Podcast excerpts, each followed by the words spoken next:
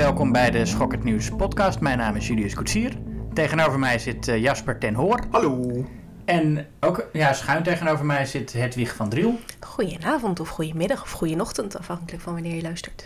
Heel goed. Vandaag gaan we het hebben over Quinten Tarantino. In verband met het feit dat hij pas weer een nieuwe film heeft uitgebracht. En natuurlijk... en bijna stopt met filmmaken. Als we hem moeten geloven. Als we hem moeten geloven. Nou, ik zeg pas weer. Het is natuurlijk al een hele tijd geleden. Maar goed, men heeft het weer eens flink over Tarantino. En ook vooral flink over Tarantino gehad. En wij komen dan een beetje het laatste woord brengen. En straks gaan we nog luisteren naar onze Tim Komen, die nu in L.A. zit. Die geeft ons nog een update. En we gaan natuurlijk nog even weer vooruitblikken. Maar eerst het rondje, toch? Zullen we het doen? Ja, laten we beginnen. Jasper. Okay. Ja. Jij begint. Ik begin, oké. Ik heb The Matrix opnieuw gezien in de bioscoop. Want het is 20 jaar geleden, zeg ik het goed? 20 jaar geleden. Ja, dus dan, fantastische filmjaar 1999. 1999, dus. En ik had die al heel lang, had ik The Matrix op mijn lijst staan om even te dubbelchecken. Vond ik hem nou... Heb ik nou gelijk in dat die echt niet zo heel goed was? Of is dat toch niet waar? Maar ik had wel gelijk. In ieder geval, ik vond hem niet heel goed. Wat zeg je? Hot take. Weet ik, ja, nou eigenlijk wel, want ik zag inderdaad overal... Nou, oké, het is niet een hele, hele slechte film, maar hij staat overal zo hoog aangeschreven... dat ik denk, oké, dan moet het wel echt iets fantastisch zijn. En ik heb daarna de vervolgfilms ook meteen maar even erbij opgezet daarna. Ja, maar dat moet je ook gewoon niet doen. De vervolgfilms opzetten? Nee, maar die zijn ook niet die vond ik ook niet goed. Alleen, ik vond het verschil met deel 1 en dan deel 2 en 3... niet mega groot. Dus... Nou, er is een soort golf van mensen die nu een soort herwaardering voor die vervolg hebben. Vooral Matrix Reloaded wordt vaak gezegd dat die beter is dan de eerste. Ik hoor vooral veel mensen over bepaalde actiescènes die ze heel goed vinden. Ja. De Matrix is natuurlijk ook vooral vanwege de actiescènes, deels. Die kunnen niet altijd even... Dat kan niet helemaal meer. Ik vind heel veel effecten kunnen niet echt meer. Maar in de originele Matrix? Ja. Oh, wat dan? Die hele achtervolging in het begin met Trinity, daar zitten toch effecten in waarvan je denkt, daar kun je echt niet meer mee wegkomen. Dan gaat ze als een soort spiraal door zo'n raam. Het ziet er niet uit. En dan kun je nu heel erg zeggen, ja, het ziet er nog wel uit of dat was voor die tijd. Maar als je film zo focust op effecten... Ik bedoel, Jurassic Park ziet er nog steeds fantastisch uit. En dit kon je af en toe wel denken, het is nog geen Spawn of zo, dat je echt een CGI hebt waarvan je denkt, dit kan echt niet, of dit kon toen ook al niet. Ik kan me best voorstellen dat het toen heel tof was. Maar als we echt kijken over van, deze effecten kunnen allemaal nog steeds. Misschien niet allemaal, maar wel 90-95% vond ik zelf. Ik heb hem laatst ook herkeken, niet in de bioscoop, maar gewoon thuis. Ja. Maar ze zijn gewoon best creatief, ook met hun shots en zo. En het is allemaal heel coherent gefilmd. En ja... Misschien zie je de seams, zeg maar de randjes, waar ze inderdaad met CGI hebben geplakt. Misschien zie je dat iets te veel nu. Maar ik moet zeggen, ik vond hem nog steeds heel goed. Ik kan door dat soort dingen wel normaal heen kijken hoor. De kleine oneffenheden. Maar je film is zo gefocust op effecten, dat ik denk, dan moet ik had nog wel toen die, ik weet niet hoe ze heten, of ze überhaupt een naam hebben, maar die beesten, of die machines dan, die zeg maar in de machinewereld, die ze proberen te pakken. Sentinels, met al die armen. Ja. Dan zit je inderdaad een beetje naar een computerspel te kijken. Maar verder vond ik vond alle body horror ook nog heel goed werken. Ja. Dat is over het algemeen gewoon fysiek. Het was één moment, denk ik toch? Wat ik me ook kan herinneren. Van die mond. Ja, maar ook die pluggen die ze in zich krijgen. En zo, allemaal een beetje computerachtig situaties. Dat is waarschijnlijk ook practical. Ja, nee, dus die practical effects, niks mis mee. Maar goed, wat vooral voor mij het is exposition de film. Het is zeg maar één grote film met expositiedialoog. Dat wordt alleen maar uitgelegd. Neo, Keanu Reeves, heeft de hele film alleen maar de taak, en letterlijk trouwens de hele trilogie, alleen maar de taak om vragen te stellen. Mm-hmm. Wat is dit? En dan, ze praten natuurlijk altijd een beetje vaag. Ze zeggen, dan moeten we naar hem. En dan vraagt hij, wie is hij? En wie is hem en wie is zij? De hele dialoog, alleen het dialoog en Neo's enige reden is vragen stellen. Wat ook logisch is, want ze zijn allemaal heel vaag. Trinity komt in het begin naar hem toe, in een club. Ze fluistert iets in zijn oor en daarna heeft hij nog steeds geen idee. En dan moet hij dus gebeld worden door Morpheus. Die blijft een beetje vaag praten wat er gaat gebeuren. Ja, maar wat zou ze tegen hem moeten zeggen? Als je niks te zeggen moet je niks zeggen. Of leg gewoon uit wat er aan de hand is. Nee, maar als ze uitlegt wat er aan de hand is, dan loopt hij weg van er. Ik bedoel, ze kan niet meteen al die informatie op hem dumpen. Maar dan hoef je dat dan ook toch niet te doen. Want hij wordt toch de volgende dag op zijn werk gebeld door Morpheus. Dat wisten ze niet. Ze wisten niet dat Morpheus hem dan al zou moeten bellen. Want dat doen ze alleen maar omdat de agenten al achter hem aan zitten. Ja, maar er zijn natuurlijk twee niveaus. We moeten even twee niveaus onderscheiden. Het ene is inderdaad in-story. Daar heb jij het over. Van, ja, je weet in het verhaal niet. En het tweede is natuurlijk van de makers. En ik vind juist dat de makers het heel knap hebben gedaan. Hoe ze het een beetje druppelen. En hoe ze je, net als Neo, steeds nieuwsgieriger wordt. En dat is in story natuurlijk ook hoe je hem vangt. Mm-hmm. Dan is het voor de kijker ook wel goed gedaan. Want de eerste, het is misschien moeilijk, maar de eerste keer wist je ook niet wat er aan de hand was. Nee, maar het wordt ook... Ik vind het vervelend op het moment dat we aan het einde van de film nog steeds alleen maar uitleg krijgen. En op een gegeven moment moet je volgens mij met die uitleg ook iets gaan doen. In plaats van aan het einde nog steeds uitleggen wat er allemaal gebeurt. En daar bleef het mee. Je kunt de eerste helft van de film wel gebruiken ook. Maar niet de hele film. Ik bedoel, op een gegeven moment wil je gewoon... Oké, nu is het klaar met uitleg. Nu gaan we iets doen. Nou, ik moet zeggen dat ik aangenaam verrast werd door hoe lang het duurt... totdat je weet wat de Matrix eigenlijk is. Want ik heb hem dus alleen op video nog gezien. Ik weet niet in welk jaar, maar goed, op video zegt al genoeg. En toen nu weer opnieuw. En ik dacht wat is de Matrix? Inmiddels weet iedereen dat wel. Maar als je die film voor het eerst gaat zien, is het eigenlijk best een spoiler om dat al te weten. Je komt er pas best laat achter. Het is heel lang dat het helemaal niet duidelijk is. Nee. En is het een spoiler? Want volgens mij begint het wel vrij snel met Neo is the one. Maar daar blijven ze wel de hele trilogie lang zich afvragen, heb ik het gevoel. Dat de hele tijd, is het toch wel zo? Nee, volgens mij is het niet zo. Jawel, het is wel zo. Nee, het is niet zo. Dat vind ik ook een hele mooie twist trouwens. Je weet het vanaf de eerste seconde al dat het the one is. Er is geen enkele kijker twijfelt eraan, maar personage is 3 films lang. Nee, ik weet niet of kijkers daaraan twijfelen. Als je Neo ziet, Keanu Reeves ziet, je weet... Of je hoeft niet eens echt iets van de Matrix te weten. Dan weet je toch... Ik bedoel, dan is de conclusie... Keanu Reeves is the one. Nee, dat moet ik wel toegeven. Als je aan het einde... Wat ik eigenlijk wilde zeggen, wat ik een mooie twist vond... is dat Morpheus niet doodgaat. Want je verwacht dat ontzettend. En zelfs de mentor gaat altijd in het schema van Campbell. Ja, en ook al wist ik dat hij het zou overleven... dacht ik alsnog... Oh, nu gaat hij dood. Toen die scène kwam waar de agenten hem hebben, weet je wel, dacht ik van, dit is de scène waarin de mentor doodgaat. Ja. Nee, weet ik niet, want dit was wel zo'n grote reddingsactie neergezet. En Keanu Reeves bij de Oracles vertelt dat toch, van, of jij gaat dood of Morpheus gaat dood. Dus toen dacht ik ook van, waarschijnlijk gaat hij nu bewijzen. Geen van deze gaat gebeuren. Dat vond ik bijna nog wel juist in de lijn der verwachtingen.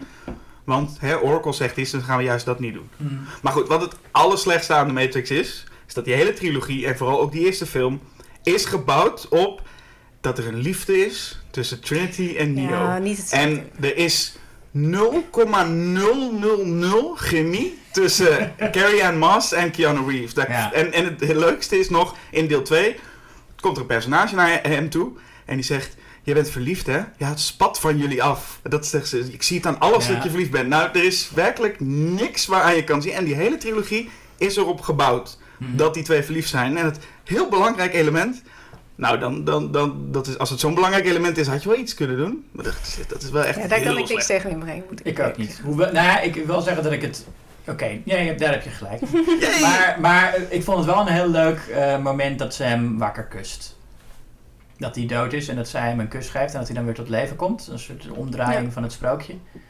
Okay. Dat vond ik dan wel weer heel mooi. En ook dat je dan opeens zo'n sprookjeselement in een science fiction verhaal introduceert. En een soort, dat is wat mensen onderscheidt van machines, is dat wij de fantasie hebben om dat soort dingen te bedenken.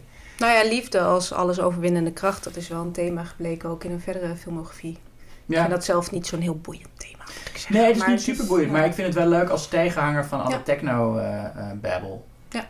Oké, het enige positief wat ik nog wel wil zeggen is ook... Ik vond het heel... Ik vond Hugo Weaving's over de top delivery van elke zin... Dat vond ik wel heel fijn. Ja, is heerlijk, toch? Oh, die is zo, in elke zin brengt hij zo bijzonder uit. Dat vond ik heel fijn. Ik kon hem daarom als Elrond ook niet serieus nemen. Want dat kwam zo kort daarna en ik dacht... Nee, maar daar is hij zo ingetogen als je die rol nu ziet. Dat je denkt, hij brengt elke zin zo... Nou, dat vond ik heel fijn.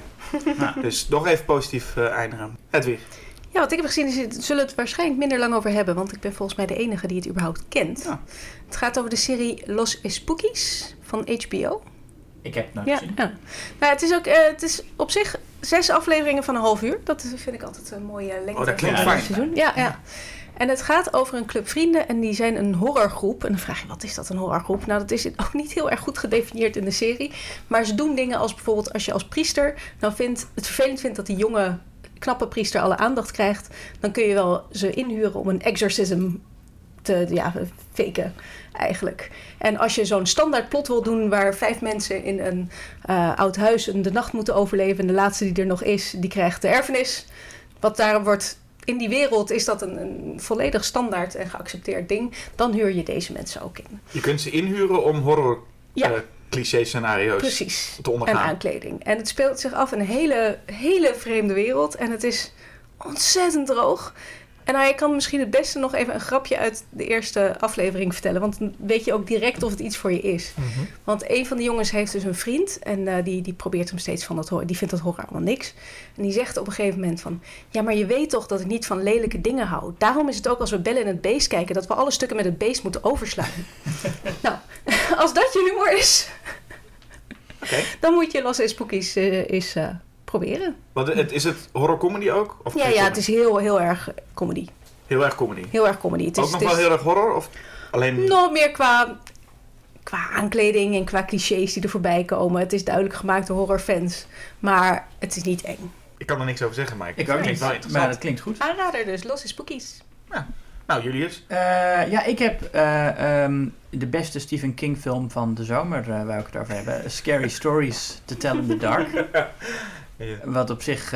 ik vond It Chapter 2 ook wel heel leuk hoor. Maar dit vond ik toch denk ik een betere... heel weinig mensen hebben het er nog over. Hij heeft het niet heel goed gedaan. Wat ik wel jammer vind. Want het is echt... Er zijn deze zomer heel wat films uitgekomen... die gaan over een soort verlies van kinderlijke onschuld. En dit vind ik daar wel een van de... sterkste van, die ook gericht is op kinderen. Want het is echt duidelijk gericht op kinderen van 12, 13, 14 of zo. Je nog op in je recensie geloof ik over de rating. Ja, dat die in Nederland voor boven de 16 gekeurd is. Terwijl die in Amerika gewoon PG-13 is. En er zit ook helemaal geen bloederig geweld in of wat dan ook. Dus maar even want ik had ook gezien dat die voor 16 jaar oud is. Maar let daar iemand nog op? Of kun je niet gewoon de bioscoop in? Dat weet ik niet. Ik weet niet hoe dat nu gaat. Ik weet nog wel, in mijn jeugd kocht je dan een kaartje voor een andere film en kon je stiekem die zaal binnenglippen. Maar ik weet niet hoe ze dat nu moeten doen. Nee, maar ik zag inderdaad ook dat hij voor 16 jaar was. En ik denk, dat is zonde. Ja, het is heel zonde, want hij is niet super eng als je hem op latere leeftijd kijkt. Maar ik vind toch dat er een paar heel leuke, soort nachtmerrie-achtige dingen in zitten. Die helaas in te weinig horrorfilms ziet. Maar de trailer deed ook wel vermoeden dat het een 16 jaar oude film was. Ja, zo wordt hij in Nederland gewoon in de markt gezet. Als een serieuze... Hij is ook wel een serieuze film, maar als echt een enge film. De internationale trailer bij de internationale trailer kreeg je niet een soort van kippenvel gevoel. Nee, ik denk dat ze gewoon niet... Of de Giezelbus, wat het wel in die lijn ligt. Het wel een beetje één stapje verder misschien. Ja, ik denk dat ze gewoon niet goed weten hoe ze zoiets moeten marketen. Want er is gewoon heel weinig horror voor die doelgroep. Terwijl het wel een doelgroep is die veel behoefte heeft aan horror. Dat, ik was op die leeftijd, dan moest ik het maar doen met Friday the 13th, waar ik dan officieel nog te jong voor was. Maar... Wat heel gek is, want It en It Chapter 2, dat is ook die doelgroep toch vooral? In ieder geval vooral de eerste It. It Chapter 1 was ook die doelgroep en daar ging heel veel naar de bioscoop. Ja, zeker. Dus maar, Scary Stories, voor de mensen die het dan niet weten, is gebaseerd op de boeken van, dan ben ik de naam even vergeten, Alvin Schwartz. Niet Stephen King in ieder geval, is misschien wel handig om dat even duidelijk te maken. Het is een film die een ontzettende Stephen King sfeer heeft. Maar de boeken zijn uit de jaren 80 korte verhalen van Alvin Schwartz. Weet ik nu weer bijna zeker dat hij zo heet. Een volkscultuurchroniqueur. En die verhalen staan bekend om... die heeft hij dus gewoon uit. Dat zijn allemaal bestaande broodjesaap en kampvuurverhalen die hij heeft herschreven. Maar wel trouw aan hoe ze over het algemeen verteld werden. Met illustraties van Stephen Gemmell. En die illustraties, dat is eigenlijk net zo belangrijk als de verhalen. Heel veel Amerikaanse millennials die hebben nachtmerries gehad van die tekeningen. En de monsters in de film zijn ook duidelijk gewoon naar die tekeningen ontworpen. Wat heel goed werkt. Het is echt een soort surrealistische nachtmerriestijl. En het fijne... Het wordt een beetje in een Stephen King-achtig verhaaltje gestopt met een klein stadje waar de kinderen dan zo'n oud boek ontdekken en dan komen die verhalen tot leven. En qua plot rammelt het allemaal nogal wat. Maar dat vind ik helemaal niet erg, want het is gewoon een leuke verzameling enge gebeurtenissen in allerlei categorieën. En helemaal niet... Ze nemen compleet afstand van dat less is more gedoe, wat je in veel horrorfilms gewoon lekker het monster laten zien. Ja, en ook constant en vol in beeld. Ja, en vanuit het, en dat deden die illustraties van Stephen Gemmell ook. Dat je gewoon echt recht in het gezicht van het monster kijkt, alsof jij het slachtoffer bent, weet je wel. Want er stonden nooit mensen op die tekeningen. Het was altijd alleen echt de kop van het beest. En alsof het jou aanvalt. Ja. En dat doet die film ook heel goed. Ja, ik vond het weer een hele sympathieke film. En het doet een beetje denken aan gewoon de anthology film. Ja. Wat ik het probleem vond bij Scary Stories is dat anthology films hebben altijd zo'n klein verhaaltje die alle verhaaltjes aan elkaar bindt. Hè? De vader leest zijn kind voor of wat dan ook. En hier werd dat verhaal veel te uitgebreid. Ze hadden nog 3 van die korte verhaaltjes erin kunnen verwerken. Ik vond dat er te veel tijd zat in dat iets wat cliché basisverhaal. Als ze die nou wat korter hadden gedaan, want die kleine verhaaltjes, daar kon ik geen genoeg van krijgen. Op een gegeven moment dat iets in een ziekenhuisgang en dat kwam uit het niets en ging dan ook gewoon meteen weer weg. En dat vond ik heel fijn. Nee, precies. Dat is die nachtmerrie-logica. Ja, ervan. Dat vond ik heel fijn. Alleen er zat te weinig, wat mij betreft. Dat basisverhaal van dat boek ging gewoon veel te lang door. Het was alsof ze wel gewoon een echte film wilden vertellen daarmee. Maar als ze dat iets meer als een raam hadden gehouden, had ik dat misschien prettiger gevonden. Maar het was, die kleine verhaaltjes waren fantastisch. En ik vind het ook dat de Conjuring-serie moet daar een voorbeeld aan nemen. Want die maken van elk zo'n klein verhaaltje. Hè? Elke kaasschaaf van de familie Warren krijgt een eigen hele film. En misschien zelfs wel meerdere films. Dit zouden ze moeten doen. Gewoon van die hele kleine, lekker compact kleine horrorverhaaltjes. Ja, anthologies zijn ook niet meer hip. Nee. Want in de persmap stond ook, het is absoluut geen anthology film. En toen dacht ik al van, ze willen echt heel duidelijk daar, dat we niet denken dat het dat is. Nee, want als kinderen van 12 lezen dat het een anthology film is, ze zeggen, daar ga ik niet naartoe hoor. Anthology films, nee, ben ik zat. Dat ben ik zat, Tales from the Crypt, nee, dat doen we niet meer. Dat doen we niet meer. Maar ik denk dat het, prima als ze het niet meer zo noemen, maar deze vorm moeten ze gewoon terugbrengen. Dat lijkt mij prima werken, toch? Om zo films uit te brengen en gewoon korte verhaaltjes te hebben. Maar ik werd wel een beetje zat van dat aan het einde van tegenwoordig elke film wordt zo neergezet en er is meer. En we gaan nog een, weet je wel. Er is meer. Nou, ik denk dat het hier was, en nu komt dan de spoiler, om de film toch een beetje PG-13 te houden, dat die kinderen niet echt dood mogen. Dat ze aan het einde zegt van, we weten dat ze nog leven. Ja. En we gaan ze zoeken. En ik denk dat je ziet wel echt dat die film bezig is van hoe ver kunnen we gaan zonder PG-13. Ja. En dat je dan aan het einde nog even zegt van, maar ze leven waarschijnlijk nog. Net als bij The A-Team, dat ze verschrikkelijke ongelukken hebben en dan zie je ze toch aan het eind eventjes eruit kruipen. Ja, precies. Het is nog veilig, ja. En ik vond dat ze dat juist heel slim gedaan hadden hier. In hoe de verhaaltjes eindigen. Dat het helemaal niet heel gruwelijk. En ik vond het een perfecte film voor inderdaad, als je klaar bent met Kippenvel of Paul van Loon, kun je volgens mij meteen naar deze film toe. Zeker, dus mochten we luisteraars hebben die daar net klaar mee zijn. Ja, heb je net je Kippenvelboek uit, ga dan naar je kunt niet meer, volgens mij draait hij niet meer.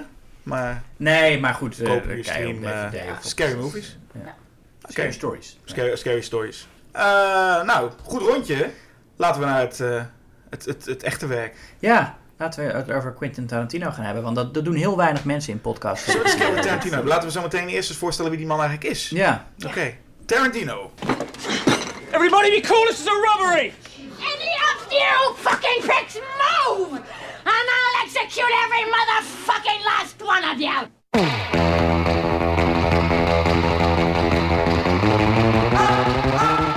Tarantino gaan we het over hebben. En jullie, je zei het al, de film is nu al een beetje, het is nu al bijna gedateerd dat we de Once Upon a Time in Hollywood, hij draait al niet meer volgens mij. Ja, ik heb hem vanmiddag nog gezien. Oh, oké. Als deze podcast uitkomt draait hij... Oh, als misschien de podcast uit. Hoe dan ook, iedereen heeft het er al over gehad. Dat is het eigenlijk. Maar we gaan het niet alleen over die film hebben, maar natuurlijk over Tarantino in het algemeen. Dus gooi ik nu gewoon even, zeg gewoon Hedwig. Dus ik zeg Tarantino, dan zeg jij... Nou, het is de man eigenlijk waardoor ik filmfan ben geworden, deels. Oh. Dus vandaar dat ik het nog steeds, dat wil ik ook even vooraf duidelijk zeggen, ik vind het nog steeds heel moeilijk om er een beetje objectief over te zijn. Want ondertussen zijn wel, Ik vind hem niet meer zo'n held ondertussen. Ik heb wat meer zijn zwaktes ook wel doorgekregen. Maar ik heb op een... ik denk toen ik 14 was of zo... heb ik Reservoir Dogs gezien. En dat was echt een openbaring toen. Van, oh, maar dit kan je ook met film. En ik vind het wel grappig hoe die film verschillende invloeden kan hebben. Want mijn vriend vindt Reservoir Dogs dus de meest verschrikkelijke film ooit.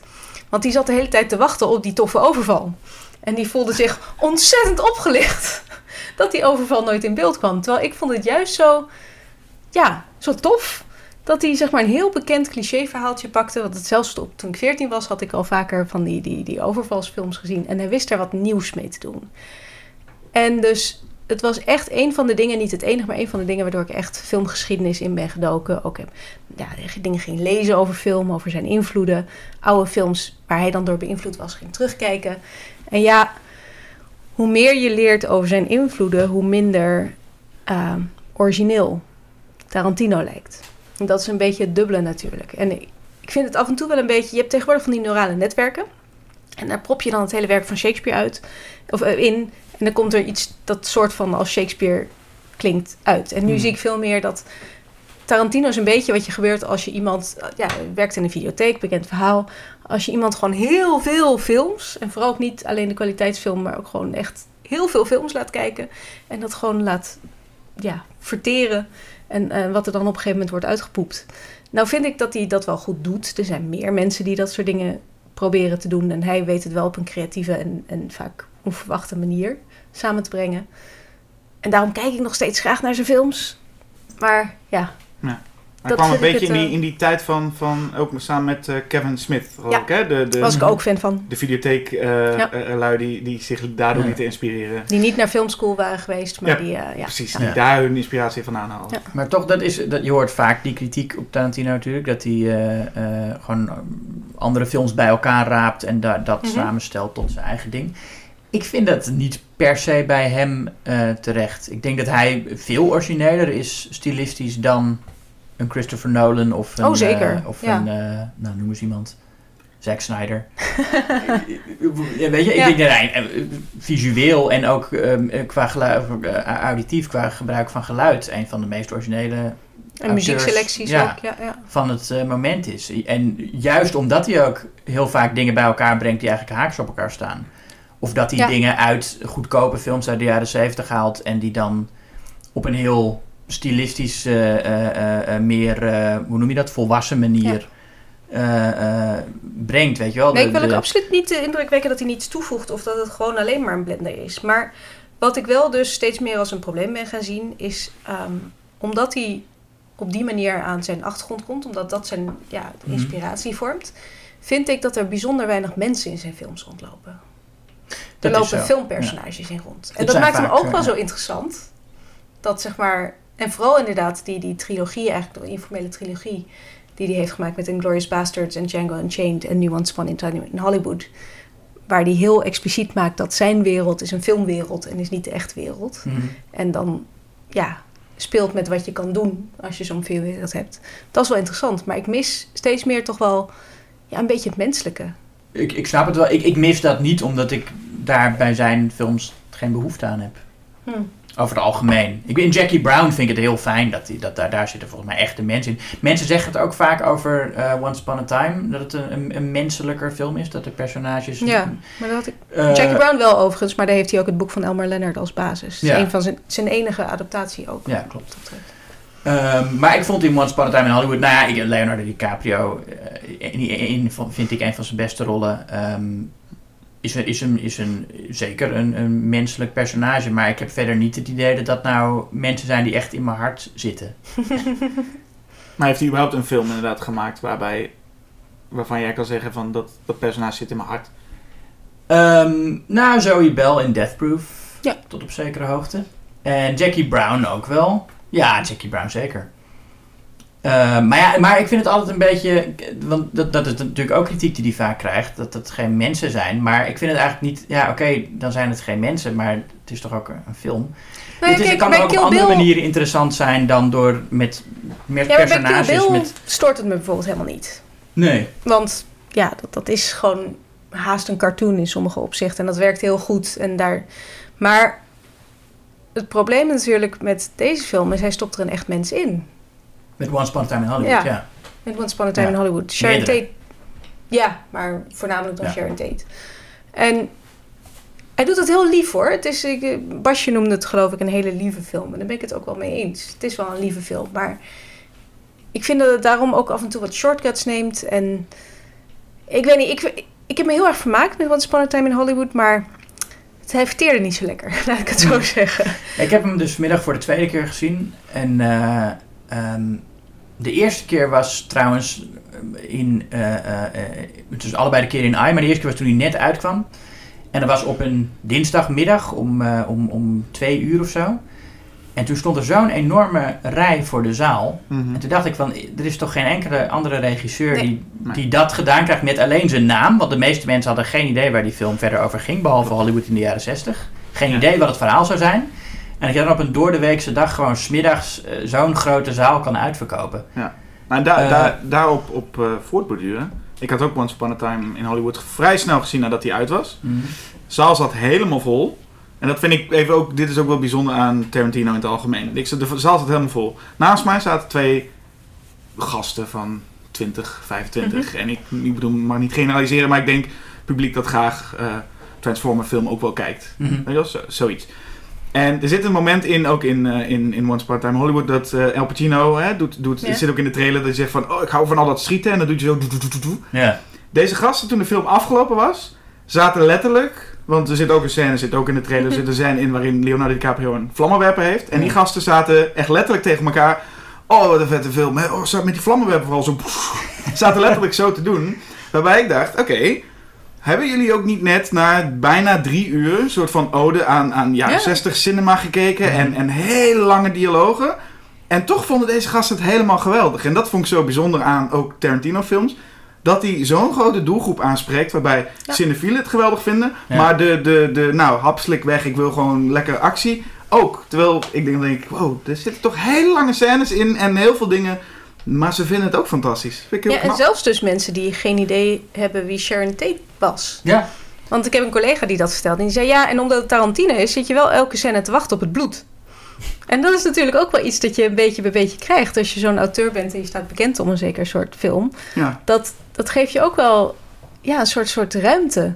Want hij kan dus heel veel van die dialogen. Omdat ergens weten dus ook die gasten van op een gegeven moment gaat het los. Ja, maar toch dat je dan wel voelt dat men... En Tarantino is cool. Het is cool om zo'n film ook heel cool te vinden. En ik heb Pulp Fiction dus laatst ook weer gezien in de bioscoop. Ik ook. Waarbij ik denk... Daar zitten scènes in, die zijn ook voor de meeste, voor mij ook, maar voor heel veel mensen, die zijn niet door te komen omdat ze zo lang duren en zoveel dialoog zijn. Denk ik, daar zullen toch genoeg mensen zijn die... Maar Pulp Fiction is cool. Pulp Fiction is gewoon cool. En dat vind ik bijzonder, ik bedoel, heel veel andere films werden meteen door een hele grote doelgroep afgerekend met ellendige gelul de hele tijd. Maar dat wordt bij Tarantino op een of andere manier bijna nooit gezegd. Gewoon van, mensen wat een gelul, ga gewoon schieten. Alleen bij Death Proof hoor je dat vaak. Dat is ook gewoon, maar dat is ook heel veel gelul. Maar, maar hoor je dat vaak van die doelgroep? Want volgens mij vindt die doelgroep ook dat cool. Nee, de mensen die in Pulp Fiction geen genoeg krijgen van 2 gasten in een auto die het over hamburgers hebben. Die hebben in Death Proof heel snel genoeg van 4 vrouwen in een auto die... Ja, oké. Hoewel, ik ben een verdediger van Death Proof. Ik ook, zei. Ik vind het echt zo goed. Ik vind het... het is de strakste film, vind ik. Ja, en ik zou zelf zeggen, zijn meest volwassen film. En dat wordt heel vaak gezegd over Once Upon a Time in Hollywood. En dat verbaast mij zo dat al die critici die normaal gesproken zeggen dat Tarantino puberaal is en toegeeft aan zijn impulsen en self-indulgent, die zeggen nu opeens, dit is zijn meest volwassen film. En ik van, nee, maar hier zit ook heel veel in waar hij toegeeft aan zijn impulsen. Het is niet gewelddadig, over het algemeen. Er zit één heel gewelddadige scène in. Maar het meeste van de film is wat minder hard en ook wat minder flashy. Wat minder stilistisch patserig. Ja. Maar het is nog alsnog heel veel toegeven aan zijn impulsen. Het is ook heel grappig dat je het nu benoemt. En dat je het ook zegt van... Ik zou dus bij Tarantino... Het woord gewelddadig zou bijna nooit in me opkomen. Terwijl het, inderdaad, er zitten gewelddadige momenten in. Maar zeker nu... Zeker wat je nou zelfs op televisie krijgt... Vind ik de films van Tarantino... Niet eens zo heel gewelddadig eigenlijk. Nou, waar die heel goed in is strategisch inzetten van geweld. Ja, ik zou nooit zeggen... Je gaat de film van Tarantino... Kill Bill misschien een beetje. Ja, nou, Reservoir Dogs staat natuurlijk bekend om die scène met het oor. Maar dat is een van de dingen die ik wel heel goed vind, vooral aan Django Unchained. Want daar zie je hoeveel controle hij eigenlijk heeft over zijn gewelddadige scènes. Want Django Unchained heeft eigenlijk twee verschillende soorten gewelddadige scènes. Hij heeft het geweld tegen de slaven. En dat is echt gruwelijk. Mm. Dat is echt het soort geweld waar je liever niet naar kijkt. Met die honden ook. En mm-hmm. dat is daar echt, zie je ook heel weinig van. Eigenlijk. Daar zie je weinig van, maar je hoort een boel. Ja. Met die sounddesign, je had het over zijn geluid gebruikt. Ja. Dat is echt misselijkmakend. Terwijl het wraakgeweld, om het zo maar even te noemen, dat is filmgeweld. Ja. Dat is echt lekker, ja, dingen ontploffen en lekker over de top en lekker los. Ja, maar ik vind dat hij het zo doet, dat zit er allemaal in. En toch heb ik niet aan het einde van het idee van, oh, dit is echt zo'n film waar hij helemaal los gaat. Ik zie hem niet zozeer als een maker die vooral dat wil. Ik vind dat hij op een of andere manier heel stom, maar dat zit er een subtiel laagje over de top geweld. Toch? Hm. Ik vind het nooit compleet... ik vind het nooit compleet losgaan. Nou, ik vind eigenlijk van wel. Ik vind dat hij ook vaak heel originele manieren vindt om compleet los te gaan. Als iemand bij hem wordt neergeschoten, is het nooit zoals je dat bij andere filmmakers ziet of zo. Aan het einde van Once Upon a Time in Hollywood. We doen spoilers trouwens voor alle films. Oké, bij deze dus vanaf nu, als je Once Upon a Time in Hollywood hebt gezien. Dat zij dan... Dat is die het voordeel van zo'n laatste... Weet die laatste die met die vlammenwerper in de fik wordt gestoken? Ja. Dat weet hij vast wel. In principe wel, maar nu niet meer. Maar goed, dat zij dan met dat pistool gillend rondrent, wat eigenlijk heel mal is. Maar wat waarschijnlijk wel realistischer is dan wat je meestal in films ziet. Ik weet niet hoe ik zou reageren als ik een blik hondenvoer in mijn gezicht krijg. Niet goed. Misschien zou je ook wel gaan rondrennen en gillen. Weet maar dat was het ook. Dit is heel mal. Die hele eindscène is heel gewelddadig, maar hij is heel... geestig. En daar stoorde ik me dus een beetje aan. Maar, ja. Het was komisch. Ik zat dus in een volledig volgepakte zaal waar echt bijna niemand moest lachen. Oké, nee, maar zo ging iedereen. Dat verhoogde ook wel een beetje de oncomfortabel. Hoewel het misschien ook wel heel oncomfortabel was geweest als iedereen heel hard had gelachen. Ik voelde me daar, want het was duidelijk ook wel gemaakt om humoristisch te zijn. Zoals ik al zei, hij kalibreert dat heel precies. En dit is inderdaad zijn malle over de top geweld. Ja. Zijn ironische geweld. En dat zit toch al in hoe heet dat? De Pulp Fiction, ze schiet iemand neer in de auto. Ik weet niet meer, hoe heet die? Die schiet ze neer. Marvin. Yeah. We shot Marvin in the face. Is om te lachen. Het is extreem geweld, maar het is om te lachen. Dus dan is het... Vooral het per ongeluk gaat. Dus dan, ja. Ja, dus wat dat betreft, ik heb...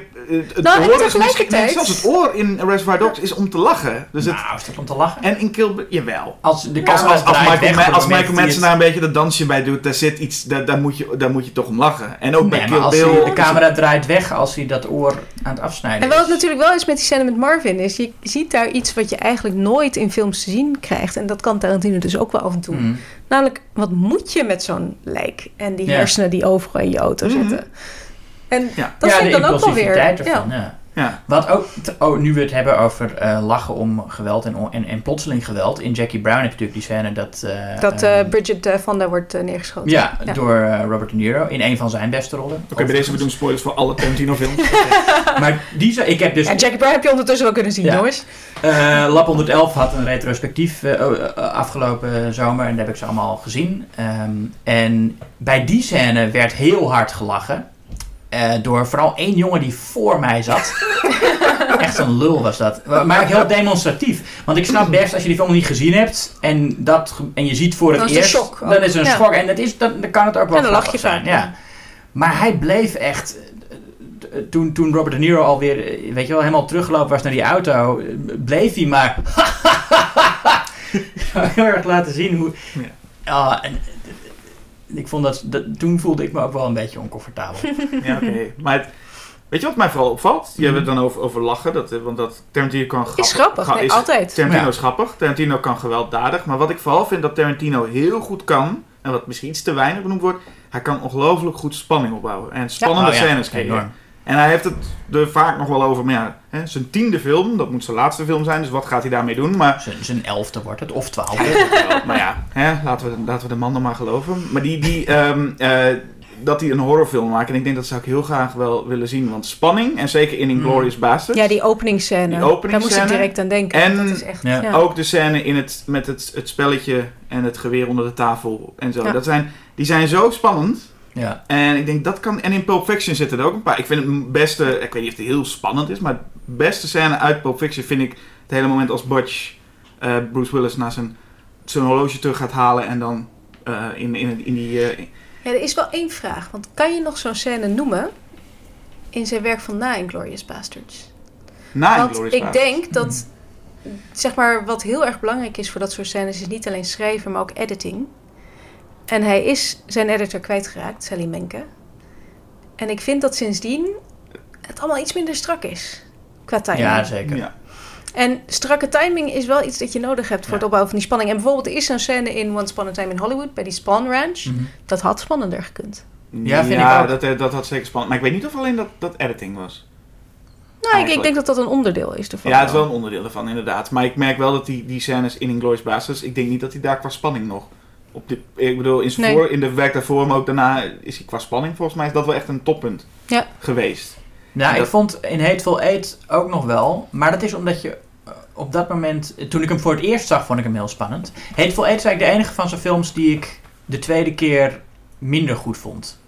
Ik vind eigenlijk al zijn films... Die zat bij mij wel onderaan bungelen, moet ik zeggen. Ja, ik vind nog steeds een goede film, hoor. Want ik vind... Ik vind Hateful Eight absoluut zijn minste. Kan ik me iets bij voorstellen. Ik heb destijds wel een positievere recensie geschreven dan ik nu ook zou doen. Maar de eerste keer dat ik hem zag, vond ik het heel spannend, omdat je bij Tarantino ook weet dat je weet niet wie het gaat overleven. Weet je wel? Dat op dat moment heb je dat iedereen kan dood, net zoals bij Game of Thrones of zo. En dat vond ik ook heel spannend. Van, weet je wel, ik hoop dat die en die het overleeft, of juist niet. En hoe gaat hij dit in godsnaam tot een einde brengen? Ja. Dat brengt eigenlijk vanzelf al spanning met zich mee. Maar dan nog vond ik er wel een paar goed spannende scènes in zitten. Ja. Ik zou moeten herkijken. Ik kan me ook niet zo heel goed meer voor lang. Je merkt gewoon echt dat inderdaad Sally Menke, die vanaf het begin bij hem was, vanaf Reservoir Dogs. Want hij heeft eigenlijk nog een film daarvoor gemaakt. My Best Friend's Birthday of zoiets? Ja, die is deels verloren gegaan. Gewoon in een brand. Dus die kun je ook niet meer helemaal zien. Maar het is goed voor Tarantino, anders had hij nu al moeten stoppen met films. Precies. Maar goed, Sally Menke was er vanaf Reservoir Dogs bij. En ik denk dat zij ook wat vaker gewoon nee durfde te zeggen, omdat ze hem al zo lang kende en samenwerkte. En dat is een nieuwe editor. Fred Raskin heeft die laatste gedaan. Misschien maar wat minder durven nee te zeggen tegen hem. En dat heb ik het gevoel ook wel een beetje. Dit gaat dan verder. Dat heb ik ook bij mensen als Christopher Nolan. Ik heb soms het gevoel dat de naam zo groot wordt dat er echt meer mensen moeten zijn die zeggen kappen. En ik merk dat bij Tarantino ook wel een beetje. Hij hoort zichzelf dan misschien soms net iets te veel graag praten. En er moet iemand zijn die een beetje on par met hem is, die gewoon kan zeggen: nee, stop er maar even mee. Ja, ik zou niet graag ook films willen zien met inderdaad echt de director's cut van Tarantino. Dat lijkt mij helemaal niet fijn. Nee, het zou juist fijn zijn dat er mensen zijn die even... Dit is eigenlijk de director's cut, toch? Dit we te zien krijgen. Meestal, ja. Maar je merkt wel dat daar iemand bij mag. Ik hoop dat Scorsese doodgaat voor Thelma Schoenmaker. Misschien gezamenlijk of zo. Ja. Vreedzaam. Ja, maar dat merk je wel. En dan merk je bij Once Upon a Time in Hollywood ook. Dacht ik echt, hier had iemand even mogen zeggen van oké... Nou, om een voorbeeld te noemen, die voice-over. Ik snap hem niet. In de laatste, van Kurt Russell. Ja, op zich, als het alleen nog die voice-over was om het stukje in Italië te overbruggen, zwa. Nee, maar er zit één zo'n... Helemaal aan het begin, dan zegt hij eventjes wat. That's a big fucking lie. Omdat Leonardo DiCaprio of Rick Dalton zegt dan dat hij zijn auto... Precies, dat hij niet kan rijden om... Ja. Maar ook, er zit ook in de stijl, er zit ook ineens één scène met één jump cut. Ineens. Ja. Nee, hij gebruikt wel vaker jump cuts. Ik heb in Once Upon a Time in Hollywood heb ik eentje echt heel overduidelijk gezien. Midden in een dialoog scène. Hij heeft die scène waar hij Timothy Dalton voor het eerst ontmoet. En die scène waar... Timothy Olyphant. Ja, ik was Timothy Olyphant, sorry. Daar zitten jump cuts in. Maar ook die scène waar hij zichzelf uitscheldt omdat hij dronken is. Niet omdat hij dronken is, maar omdat hij te veel gedronken heeft. Klopt. En op zich... Het is een beetje dubbel. Want aan de ene kant vind ik het dus rommelig... Aan de andere kant, ik denk dat als zijn films strakker waren en minder rommelig, dat er veel minder over te schrijven en te zeggen viel. En ik vind het ook heel fijn dat hij dat soort stijlelementen op zo'n manier inzet. Dat hij echt de nadruk legt op het stijlelement. Zodat je echt een beetje uit je stoel... Als vervreemdingseffect, ja. Ja, je kan het consequent inzetten en dan valt het niet meer op. Maar door dat één keer zo te doen, maakt hij opeens bewust van, oh ja, ik ben een film aan het kijken. Ja, en dat doet hij heel vaak. Het is wel zo dat ik heb wel het idee dat als een andere regisseur dit gedaan had, zeiden we nu dat het slordig was. En ik heb wel het idee dat het bij Tarantino, als hij gewoon continuïteitsfouten, kan die allemaal verkopen of worden meestal zelf al opgepikt als, wat trapt die man toch lekker tegen de regels aan. Het is ook wel een beetje het idee dat Tarantino alles kan doen. En ook, nou ja, in de editing kan hij ook gewoon lekker alles op de kop gooien of zo. Dan wordt het ook wel heel snel benoemd als lekker dat iemand er tegenaan trapt. En dat zou bij andere mensen toch, zo'n jump cut of zo'n voice-over inderdaad, zou bij iemand anders zou gezegd worden, wat slordig. Dat ja, maar dat komt omdat er zoveel in zit. Het is eigenlijk gewoon, het barst uit zijn voegen. En dat maakt het ook wel weer heel interessant, want iedereen kan 1 of 2 elementen oppikken en richting uitrennen met zijn stuk. En dat doe ik ook graag natuurlijk. En ik heb wel ergens gelezen iemand die zei, oh wat heerlijk dat Tarantino gewoon lekker durft. Lange scènes die in de auto in Once Upon a Time in Hollywood. En denk je, maar bij elke andere filmmaker zou gezegd worden, oh man, knip dat eruit, we weten nu wel, zit in de auto. Maar ineens bij Tarantino is het van, doe nog maar een half uur. Ik had bij Once Upon a Time in Hollywood ook wel een aantal scènes waarbij ik die gedachte had. Met name als Sharon Tate een boek gaat kopen. Eigenlijk heel Sharon Tate. In alle eerlijkheid. Daar ben ik het niet mee eens. Wat doet Sharon Tate? Sharon Tate pakt een koffer. Sharon Tate gaat naar de bioscoop. Sharon Tate koopt een boek. Ze danst op onhippe muziek. Ze danst. Maar wat heeft het te maken met? Nou, dat ze de Wrecking Crew gaat zien en dat ze geniet van hoe het publiek van haar geniet. Dat vind ik een prachtige scène. Ja, het kan en ook omdat je daar ook heel duidelijk ziet dat de vrouw op het scherm niet Margot Robbie is. Dat vind ik ook zo mooi. Ja, misschien zeg jij dan ook, dan zou je bij een andere regisseur zou dat slordig gevonden hebben. Ja, maar er zit toch wel een kern van waarheid in dat je bij een andere regisseur dat slordig had gevonden. En bij Tarantino nu ineens een soort van toch wel hem een akkoord geeft van, kom maar, jij mag gekke dingen doen. Nee, maar ik vind het niet gekke dingen. Het heeft gewoon een goede reden. Ja. Ja, maar ook de dingen waar we het nu over hebben, de voice-over, de jump cuts. Dat vind ik allemaal wel gerechtvaardigd. Ik vind wel dat het soms in Once Upon a Time in Hollywood dus te lang doorgaat. Die scène dat zij dat boek gaat kopen, daar kon ik geen goede reden voor vinden. Behalve dat Tess of the Dubervilles is wat later door Roman Polanski verfilmd ging worden. En dat Tarantino hier zegt van, oké, dus zo kwam hij in aanraking met dat boek. En dan dat moet je veel nerd zijn om dat te weten. En een cameo aan Clu Gallagher die ook in de televisie western heeft gespeeld. Ja, dat is... Maar op een gegeven moment... De Maltese Falcon staat op het... Staat er, ja. Het gewoon... Nou ja, wat ik vooral had is die ik bedoel, je denkt op een gegeven moment, zeker bij Once Upon a Time in Hollywood, dat je van, oké... Quinten, ik weet nu al je fetishes wel. Want hoe die blote voeten waren ook wel echt compleet uit de... Daar zou toch iemand voor moeten zeggen van knip, klein beetje. Knip in de voetjes. Nou, ik vraag me wel af hoe het nou is als je dus actrice bent in zo'n film. Ja. En kijk, als je als actrice een naaktscène moet doen, dan heb je daar wel van het vorige gesprek over of ik weet niet hoe dat gaat. Maar als Tarantino dan zegt van je moet even... Hier, dan ga ik nu je voeten filmen. Dat je dan denkt van... Ja.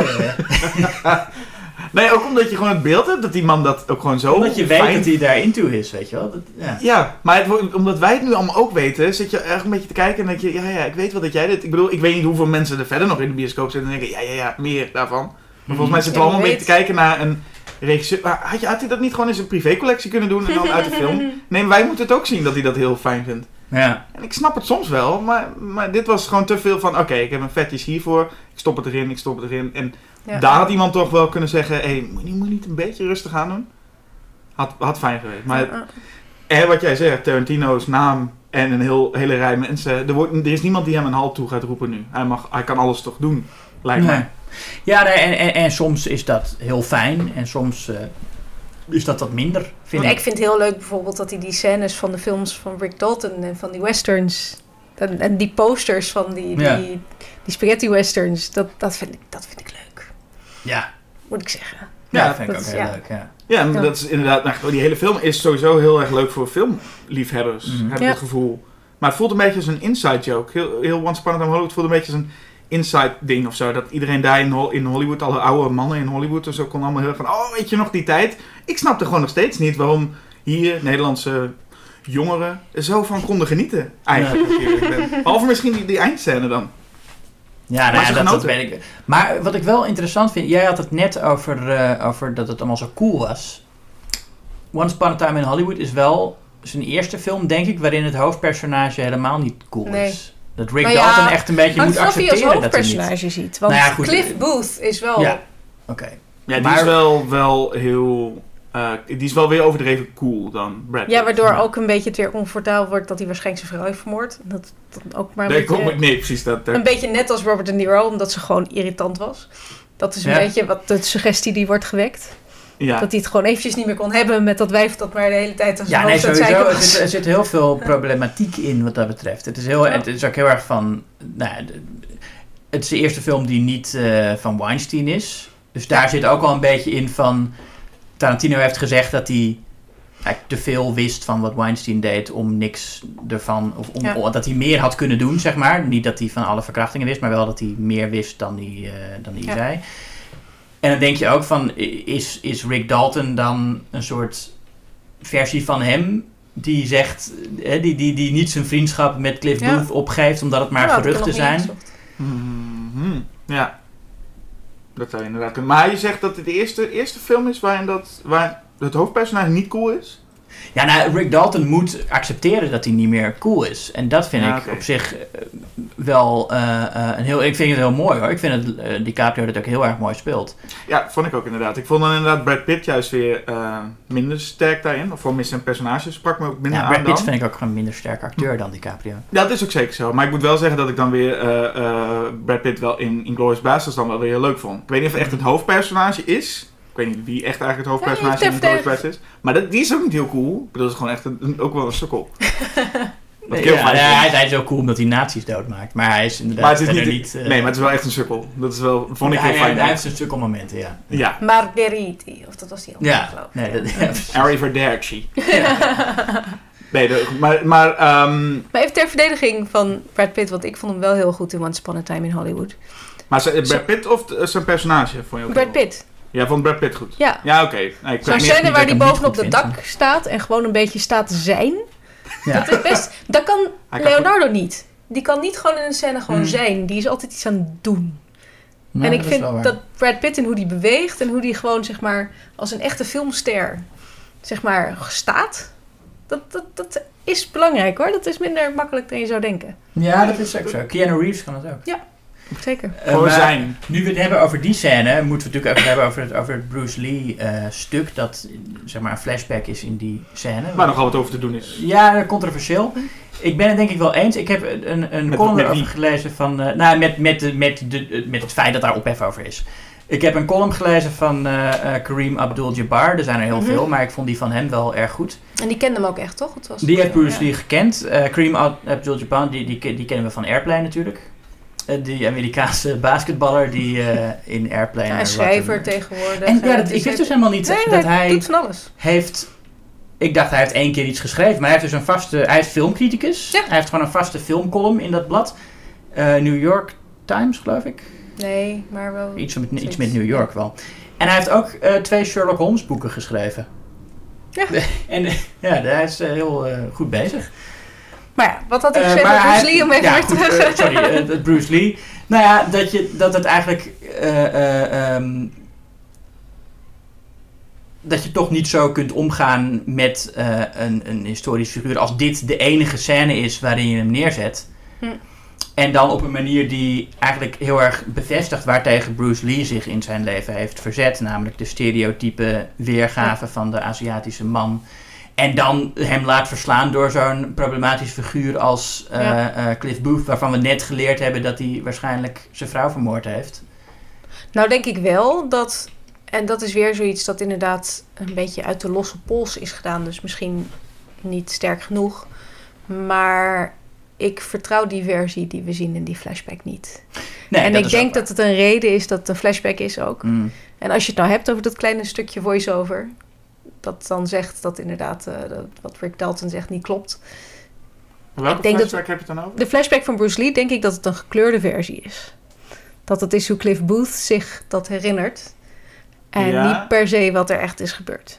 Ja, of echt is natuurlijk wat is echt in een film. Ja. Maar Maar het is wel zo dat men volgens mij ophef heeft over het feit van dat zo was. Bruce Lee niet. Zo arrogant.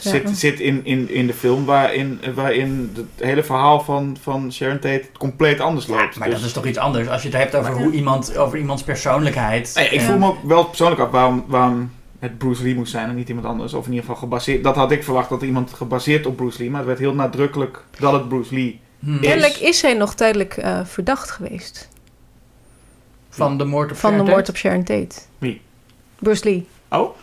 Okay. Omdat hij haar trainer was. Dat was echt zo. Daar zien we natuurlijk ook, hè? Dus die scène met Clint Eastwood is niet de enige scène waar we hem zien. De eerste keer dat ik hem zag, had ik ook echt verwacht dat hij in die finale zou helpen met het neerleggen van de dat was ook in... Ik weet niet of jullie dit weten, maar er heeft dus een... er is een hele controverse geweest, want op de Wikipedia-pagina stond het einde van de film.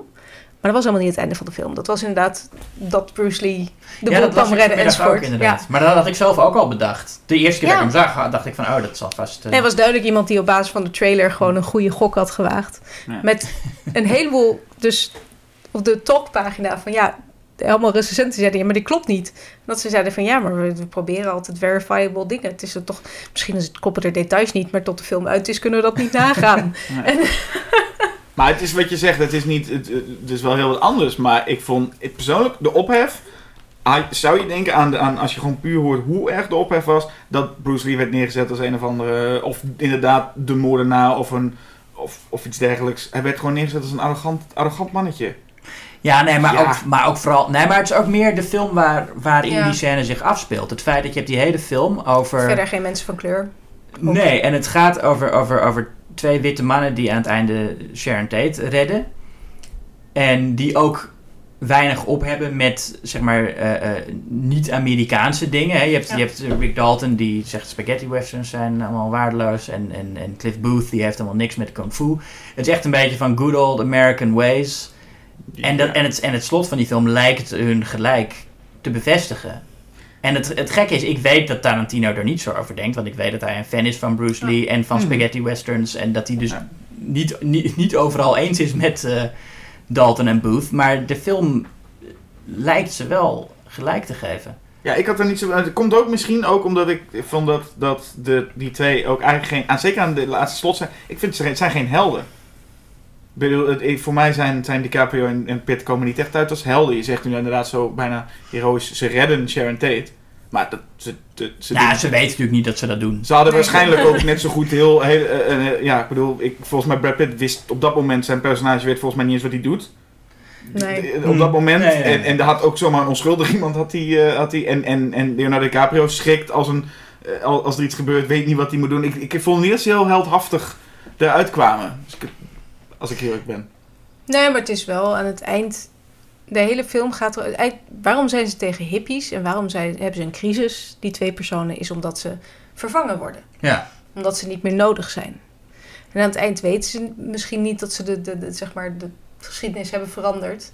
Maar ze hebben er wel voor gezorgd... dat die een van de krachten... zeg maar, die witte mannen bedreigt... dat die uitgeschakeld wordt. Ja. En ik denk... Niet dat Tarantino dit er bewust in heeft gelegd, tegenovergestelde. Maar ik denk dat hier ook een beetje opbreekt dat hij gewoon alles wat hij leuk vindt, stopt hij in de film. Zonder heel erg na te denken, denk ik, over wat het geheel dan eigenlijk veroorzaakt. En er komt dan ook nog bij dat, zeg maar, Charles Manson, natuurlijk ook een witte man, maar die zit er amper in. Ja. Het lijkt wel alsof het een commune is gerund door vrouwen. Charles Manson is één shot toch bijna? Ja, hij heeft een paar regelstekst. Ja. Dus hij staat even, hij zwaait even, hij loopt naar een deur. Ja. Nee, hij vraagt ook of ze er nog wonen. Ja. En meer niet inderdaad, nee. Klopt. Ik dacht ook dat hij een grotere rol zou... Volgens mij iedereen die... Ja, maar dat was ook het probleem dat die film toen aangekondigd werd... toen hij voor het eerst werd aangekondigd al de Manson-film. Ja, maar dat was helemaal niet de bedoeling. Maar als je niet weet wie het zijn, denk je volgens mij... volgens mij als je niet... iets erover weet, vraag je volgens mij echt af... wat deed die blonde dame in die film? En dat heb ik mensen ook letterlijk horen vragen... van wat was dat met die vrouw die naar haar eigen film ging? Dus mensen is de vraag hoeveel moet je weten. Want als je weer weet dat het allemaal over Sharon Tate en Charles Manson gaat... denk je, daar ging het eigenlijk helemaal niet over. En als je niks weet van Charles Manson... dan denk je ook, waarom gaan die jongen en die drie vrouwen... eigenlijk op moordpartij? Maar dan heb je ook dan leg je ook helemaal geen verband... met de Charles Manson in de film. Nee, want die is zo niet belangrijk dat je geen idee hebt dat dat überhaupt... Ze noemen Charlie geloof ik wel, maar... Ja. En wat ook dan nog erbij komt, als je zo'n film hebt... dat zeg maar, ik denk niet dat hij bewust het rassenoorlog-element van de propaganda van Charles Manson heeft weggelaten. Maar dat telt dan wel op. Want het idee van die moorden, en dat weten dus misschien sommige mensen die de film kijken ook niet, is: hij wilde dat zwarte mensen de schuld zouden krijgen van die moorden, zodat de rassenoorlog waarvan hij vond dat die moest plaatsvinden, zou losbarsten. Mm. Dat zit helemaal niet in de film. Nee. Op zich snap ik wel dat hij Charles Manson er minder in gedaan heeft, want hij wilde mensen duidelijk demythologiseren en hij wilde ook die volgelingen neerzetten als losers. En dat heeft ook wel het gewenste cathartische effect aan het einde. Ik vind het ook heel, heel fijn dat Cliff Booth... Dat vind ik eigenlijk de grappigste regel uit de film, dat hij aan de politie moet vertellen wat die kerel tegen hem gezegd heeft. Ja. En hij zegt, he said he was gonna do some devil shit. It's not forbidden.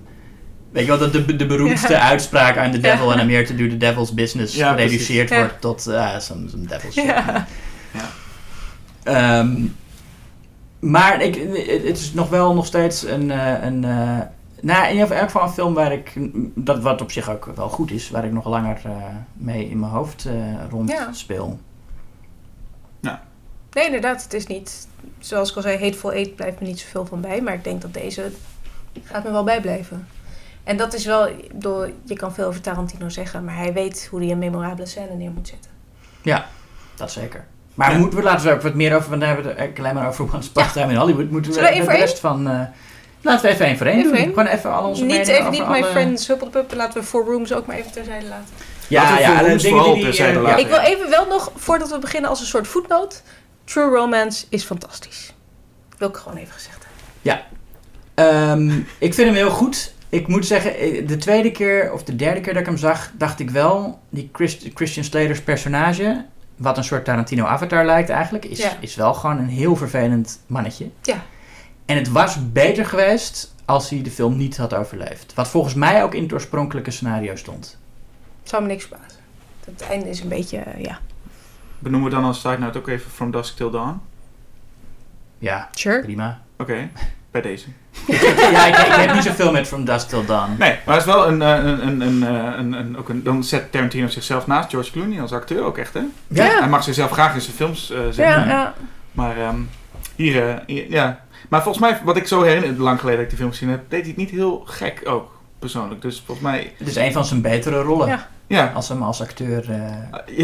precies. Maar we hoeven hem niet als acteur te beoordelen. Laten we hem als regisseur. Dus beginnen we bij Reservoir Dogs even kort. Ja. Vind ik ook nog steeds een heel sterke film. En gewoon, ik bedoel, de cast waar die mee werkt. Hè. Dus het is ook gewoon meteen... Dat is misschien gewoon een heel groot deel van die film. Is dat die Steve Buscemi, Michael Madsen, dat hij daarmee... ik denk dat het nog steeds als inspiratie kan dienen voor mensen die beginnen. Want jij had natuurlijk de backing van Harvey Keitel wel en zo. En het is geen goedkoop gemaakt film. Maar hij doet het met heel weinig sets. En heel weinig... Ja, alle mensen hebben hetzelfde pak aan. Ja. Dat is best knap hoe die met beperkte middelen en beperkte ruimtes en zo, dat die toch, het is geen moment saai. Nee, en ik vind het ook een van zijn grappigste films. Ja. Ik vind al dat gekeuvel over wie er Mr. White en Mr. Pink mag zijn en zo, het is zo geestig. Het enige jammer vind ik eigenlijk dat hij de film begint, en dat is eigenlijk ook iets waar je verwacht niet dat hij het toen al deed, maar dat hij gewoon begint met zijn eigen monoloog over Like a Virgin van Madonna. Ja. Je zou denken dat is iets wat Tarantino doet in een film als hij al lang gevestigd is. Maar dat had hij gewoon toen al, dat zelfvertrouwen om te zeggen, mijn mening over Like a Virgin is zo belangrijk. Want ik wou net zeggen, dat vind ik niet zo sterk. Hij heeft waarschijnlijk rond die film in ieder geval nog echt moeten, dat is achter de schermen, nog wel moeten knokken en uitleggen. Ik bedoel, nu kan hij volgens mij een film maken en iedereen zegt meteen, ik snap wat je doet. Maar ik denk dat hij hier nog elke acteur wel even goed moest benadrukken wat hij gaat doen. En ik denk dat zelfs heel veel acteurs bij de première nog dachten, oh, zit het er allemaal in? En heb je dit allemaal zo gedaan? Ik denk dat het wel een film is waar hij zichzelf, heeft hij nog flink moeten lullen ook om iedereen uit te leggen wat hij nou eigenlijk is gaan doen. Met Harvey Keitel is heel belangrijk geweest dat hij dat betaald heeft. Ja, dus, maar een sterk debuut in ieder geval. Zeker, dat is nog steeds denk ik wel een top 3. Ja, hij zal bij mij ook denk ik nog. Ik heb hem daar niet staan. Maar hij zal wel hoog. Ik heb geen vaste ranking hoor, maar... Ik ook niet echt, maar... Zullen we zeggen, gewoon hier aan tafel voel ik hoog tot midden? Hoog tot, ja, midden zou ik samen zeggen midden. Nou, dan met ons erbij hoog tot midden Reservoir Dogs. En dan komt volgens mij wel, denk ik, nou, de grootste knaller. Ja, Pulp Fiction. Pulp Fiction. Sensatie. Het is die film moet je toch eigenlijk gewoon overgewaardeerd noemen? Kan toch bijna niet anders? Ja, het is een film die wordt verpest door mensen die dat, net zoals The Big Lebowski en The Room. Dat je die fans hebben die alles meepraten en die zeggen van, Royale with cheese, briljant. Die poster heeft volgens mij in bijna elke studentenkamer ongeveer gehangen. Het is wel echt zo'n film. Nee, wat dat betreft. Maar er zit ook heel veel in wat niet heel vaak geciteerd wordt. Ja. Wat ook heel leuk is. Het hele plot met Bruce Willis wordt door veel mensen vergeten op dat horloge na. Ja, en die hele vriendin van Bruce Willis die taart als ontbijt wil en die dik wil zijn. Vond ik ook van de minst sterke momenten in de film. Bij Bruce Willis met zijn vriendin. Want ik merkte echt dat de film daar begon het toch te veel geouwehoerd te worden. Merkte ik. Ik heb het onlangs dan weer gezien. En ik merkte af en toe wel, oké, het is nu wel iets te veel. Iets te lang. En wat het ook is, je herinnert je misschien Bruce Willis als een beetje de good guy van de film. Mm-hmm. Het is een klootzak. Ja. Echt hoe die vriendin behandelt ook. Echt, ja. Klopt. Maar het is, ik vind het moment met Bruce Willis, vanaf het moment dat hij zijn horloge terug gaat halen en dan dat hij vingerrings tegenkomt. Wallace. En dat ze dan in Z's... Dat hele stuk vind ik echt het beste uit die hele film. En daar wordt inderdaad het minst of weinig nog over gesproken. Omdat het allemaal voornamelijk gaat over de openingsscène. En de shot adrenaline. Ja, en dat vond ik ook een van de mindere, denk ik. Gewoon het hele stukje met Uma Thurman en John Travolta. Het gaat net iets te lang door. Ja. En ik merkte gewoon dat Tarantino goed is in wat spannende scènes. Als er maar wat gebeurt, is hij er goed in. Maar hij gaat gewoon... Ja, daar had ik al een beetje het gevoel, hij gaat net te lang. Ik heb het idee dat John Travolta in die film Vince Vega ook een soort Tarantino-avatar is. Dat hij ook net in Amsterdam is geweest en ook wel veel van dezelfde trekjes heeft. En dat, net zoals Christian Slater's personage in True Romance, ik weet niet in hoeverre het bewust is, maar dat hij dan daar toch ook echt een loser van maakt. Ja die vooral niet naar de wc moet gaan. Nee. En wat mij opviel toen ik hem inderdaad in de bioscoop... Kijk, het gaat toch best wel veel over relaties. En ik ben wel heel benieuwd of hij is nu getrouwd, geloof ik. Hij krijgt een kind. Ik ben wel heel benieuwd of dat de 10e film beïnvloedt. Oh. Maar, kinderfilm. En want daar zijn nog... vrouwen zijn voornamelijk toch de... Ze beperken je. Want je hebt dus het personage van Tarantino zelf... Ja. Die absoluut zijn huis opgeruimd wil hebben... voordat zijn vrouw thuis komt. Ja. Anders dan... Mm-hmm. En dan heb je de drugsdealer... die ook de hele tijd wordt opgejut... en lastiggevallen door zijn vrouw... Rosanna Arquette. Mm-hmm. Dan heb je dus natuurlijk Bruce Willis... en zijn vriendin. Mm-hmm. En verder heb je natuurlijk Uma Thurman. En die is hartstikke chill... maar die ene dialoog gaat wel over... ja, inderdaad, als je dan een vrouw hebt... dan moet je ook wel zorgen dat je er... Ja. Dus ik vond dat is niet een element dat ik me had herinnerd van die film. Maar toen ik hem opnieuw keek, dacht ik... het gaat wel heel erg eigenlijk over huwelijken en relaties. En hoe dat gedaan. Het voelen waar Tarantino in die tijd tijdens het schrijven in zat. Ja, over Roger Avery. Want hij heeft hem natuurlijk niet zelf geschreven. Dat is misschien wel een goede om er ook nog bij te zetten. Want het zit een stuk strakker in elkaar dan veel van de latere films. Moet ik ook zeggen. Hmm. Hij heeft wel... Ik bedoel, even dan ook weer de cast. Hij heeft hier echt ook geluk gehad. Maar andersom ook Samuel L. Jackson. Die steelt wat mij betreft wel echt de show. Mm. En was natuurlijk... Controversiële mening. Vind je dat? Nee, natuurlijk niet. Nou, er zijn genoeg mensen die je kan aanwijzen die de show daarin stelen. Het is niet per se Samuel L. Jackson's show. Maar ik merk wel, ook omdat het een van zijn eerste films is van Samuel L. Jackson. Dat is ook een flinke... Nou, het was een van zijn eerste grote rollen. Van zijn grote rollen bedoel ik dan ook. Ja, ik bedoel, ik neem Exorcist 3, neem ik telkens even niet mee inderdaad. Nee, maar Do the Right Thing was toch eerder? Ja, was eerder. Ja, zeker. Maar de reputatie die Sam Jackson nog steeds hebt, de hele... ook... Maar daar merkt hij ook weer... Dat is het punt. Tarantino haalt graag ook acteurs uit het... die een tijdje niet meer in de picture staan. Zoals John Travolta. Ja, dat is dan een mooi bruggetje, denk ik, naar Jackie Brown. Om acteurs terug te halen. Ja, want daar heeft hij Robert Forster. Die echt fantastisch is. En natuurlijk Pam Grier. Ja. En ik weet dat Pam Grier ontzettend moest lachen toen ze hoorde wie de rechter ging spelen. En dat dat Sid Haig was. Ja. Dat die nooit een rol als rechter ooit zou krijgen in zijn leven. En dan komt Tarantino aan en zegt, alsjeblieft. Ja. Nou, Jackie Brown vind ik ook een van zijn mooiste. En het heeft wel een tijdje geduurd voordat ik daarin zat. Omdat het ook voor zijn doen best een normale film is. Niet zo flashy qua stijl. Hoewel toen ik hem op groot scherm zag, dat was het toch een minder conventionele film stilistisch dan ik me herinnerde. Als je hem groot ziet, dan zie je echt dat hij... Oh nee, hier heeft hij toch wel echt flink uitgepakt met long takes en extreme close-ups. Maar ook wat je zei, zijn enige boekbewerking. Ja. Maar en een van zijn weinige films waarin de personages echt als mensen zijn met wie je ook wel wil hangen. Ik denk dat met Jackie Brown kun je best lekker... En met Robert Forsters misschien al wat ouder zijn, weet je wel. Dat we dan ook met hun... Nee, maar het is ook de beste romance, vind ik, in zijn oeuvre. Ja, zeker. Ja. Tussen die twee. En een van de beste rollen van Robert De Niro in zijn hele carrière. Ja, absoluut. Ja. En hij zegt heel weinig. Dat vind ik wel, hoor. Ja, nee, dat meen ik ook echt. Ja. En dat is een van de dingen... Bij Once Upon a Time in Hollywood kwam de kritiek dat hij Margot Robbie zo weinig tekst had gegeven.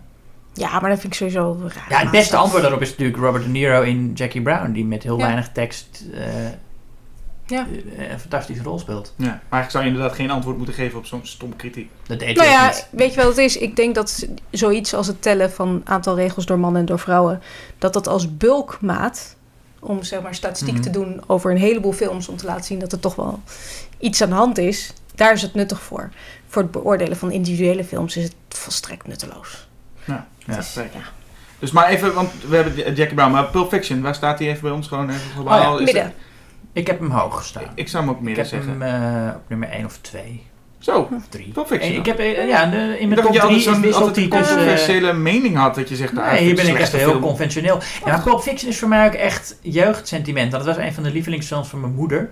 Ja. En de soundtrack van Pulp Fiction is heel goed. Heb ik, die hadden we ook. En nou goed, als kind heeft ze mij nooit die film laten zien, maar wel heel vaak die soundtrack opgezet.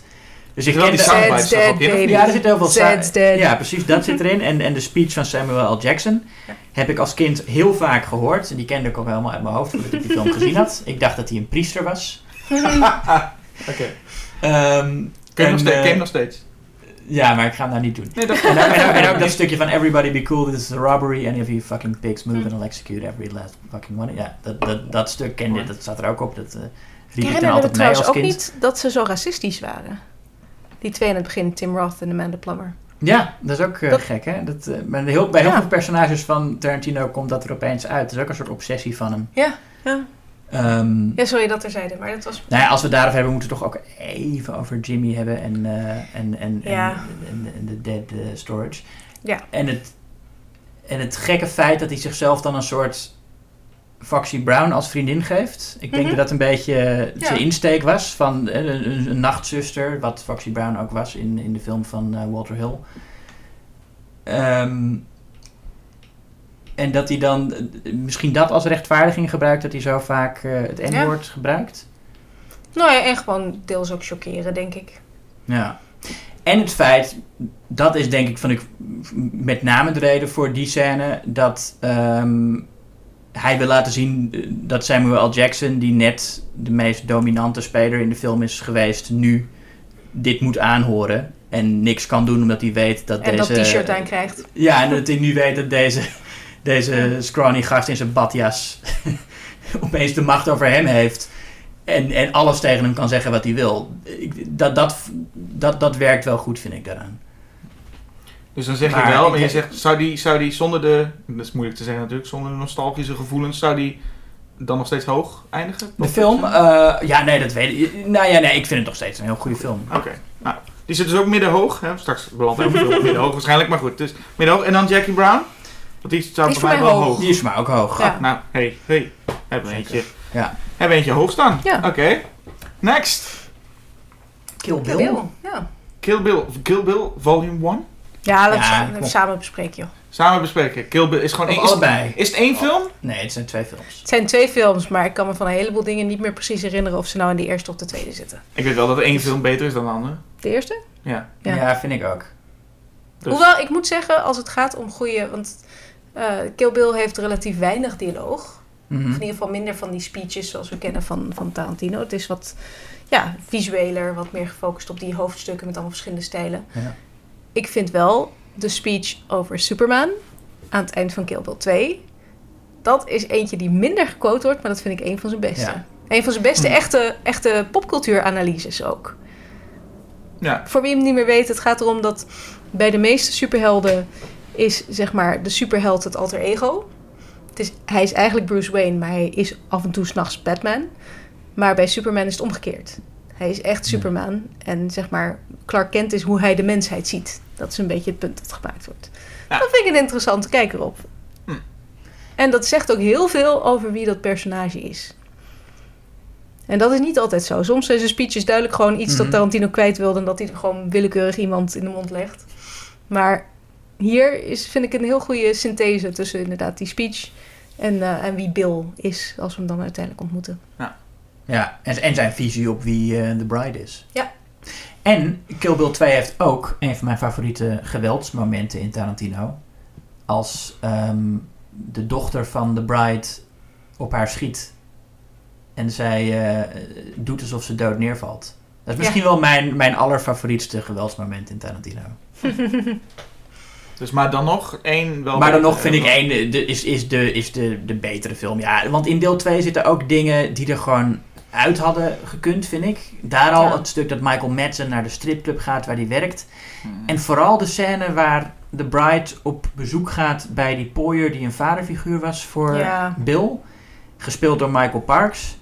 En het is dan van, dat is alleen maar omdat je Michael Parks in de film wilde hebben of zo. Waarom zit dit hierin? En ik denk ook inderdaad dat je uit Kill Bill 1 en Kill Bill 2... Het verbaast me eigenlijk dat iemand het nog niet heeft gedaan. Maar volgens mij kun je daar gewoon een film uit monteren. Een soort gehele Kill Bill die sterker is dan elke... Ja, dan haal je die dingen. En ik vind dan ook dat die animatiescène eruit kan. Ja. Hoewel die best oké is, maar... Er kan wat een en ander uit. Ik denk dat bij elke Tarantino film kan wel wat uit overigens, maar oké. Ja. Maar desalniettemin... deel 1 is ook... Hij is ook gewoon leuker. Dat is ook gewoon leuker. Maar het is ook zijn stilistische, meest uitbundige film in elk geval. En... Hij is echt heel erg... het beste argument voor Tarantino als remix-artist. Ja. Hij gebruikt een horror-thema uit een film van Lucio Fulci. Seven Notes in Black. Ik weet even niet meer uit welke film dat komt. Nee. Dat is uit Twisted Nerve. Maar Seven Notes in Black, dat is uit de een of andere film van Fulci. En dat gebruikt hij op het moment dat The Bride... net uit haar coma ontwaakt is... en haar potentiële verkrachters heeft vermoord. Mm-hmm. En dan wordt het een soort triomfantelijk thema... terwijl het eigenlijk een heel creepy thema is... Ja. Wordt het dan een soort triomf van haar. En dat gebruik van muziek... dat hij een stuk muziek neemt... en het voor een heel ander doel inzet... en dat het daar ook perfect in werkt. Ja, precies. Dus bij mij ook Kill Bill was de eerste film... waarbij ik echt ontdekte van...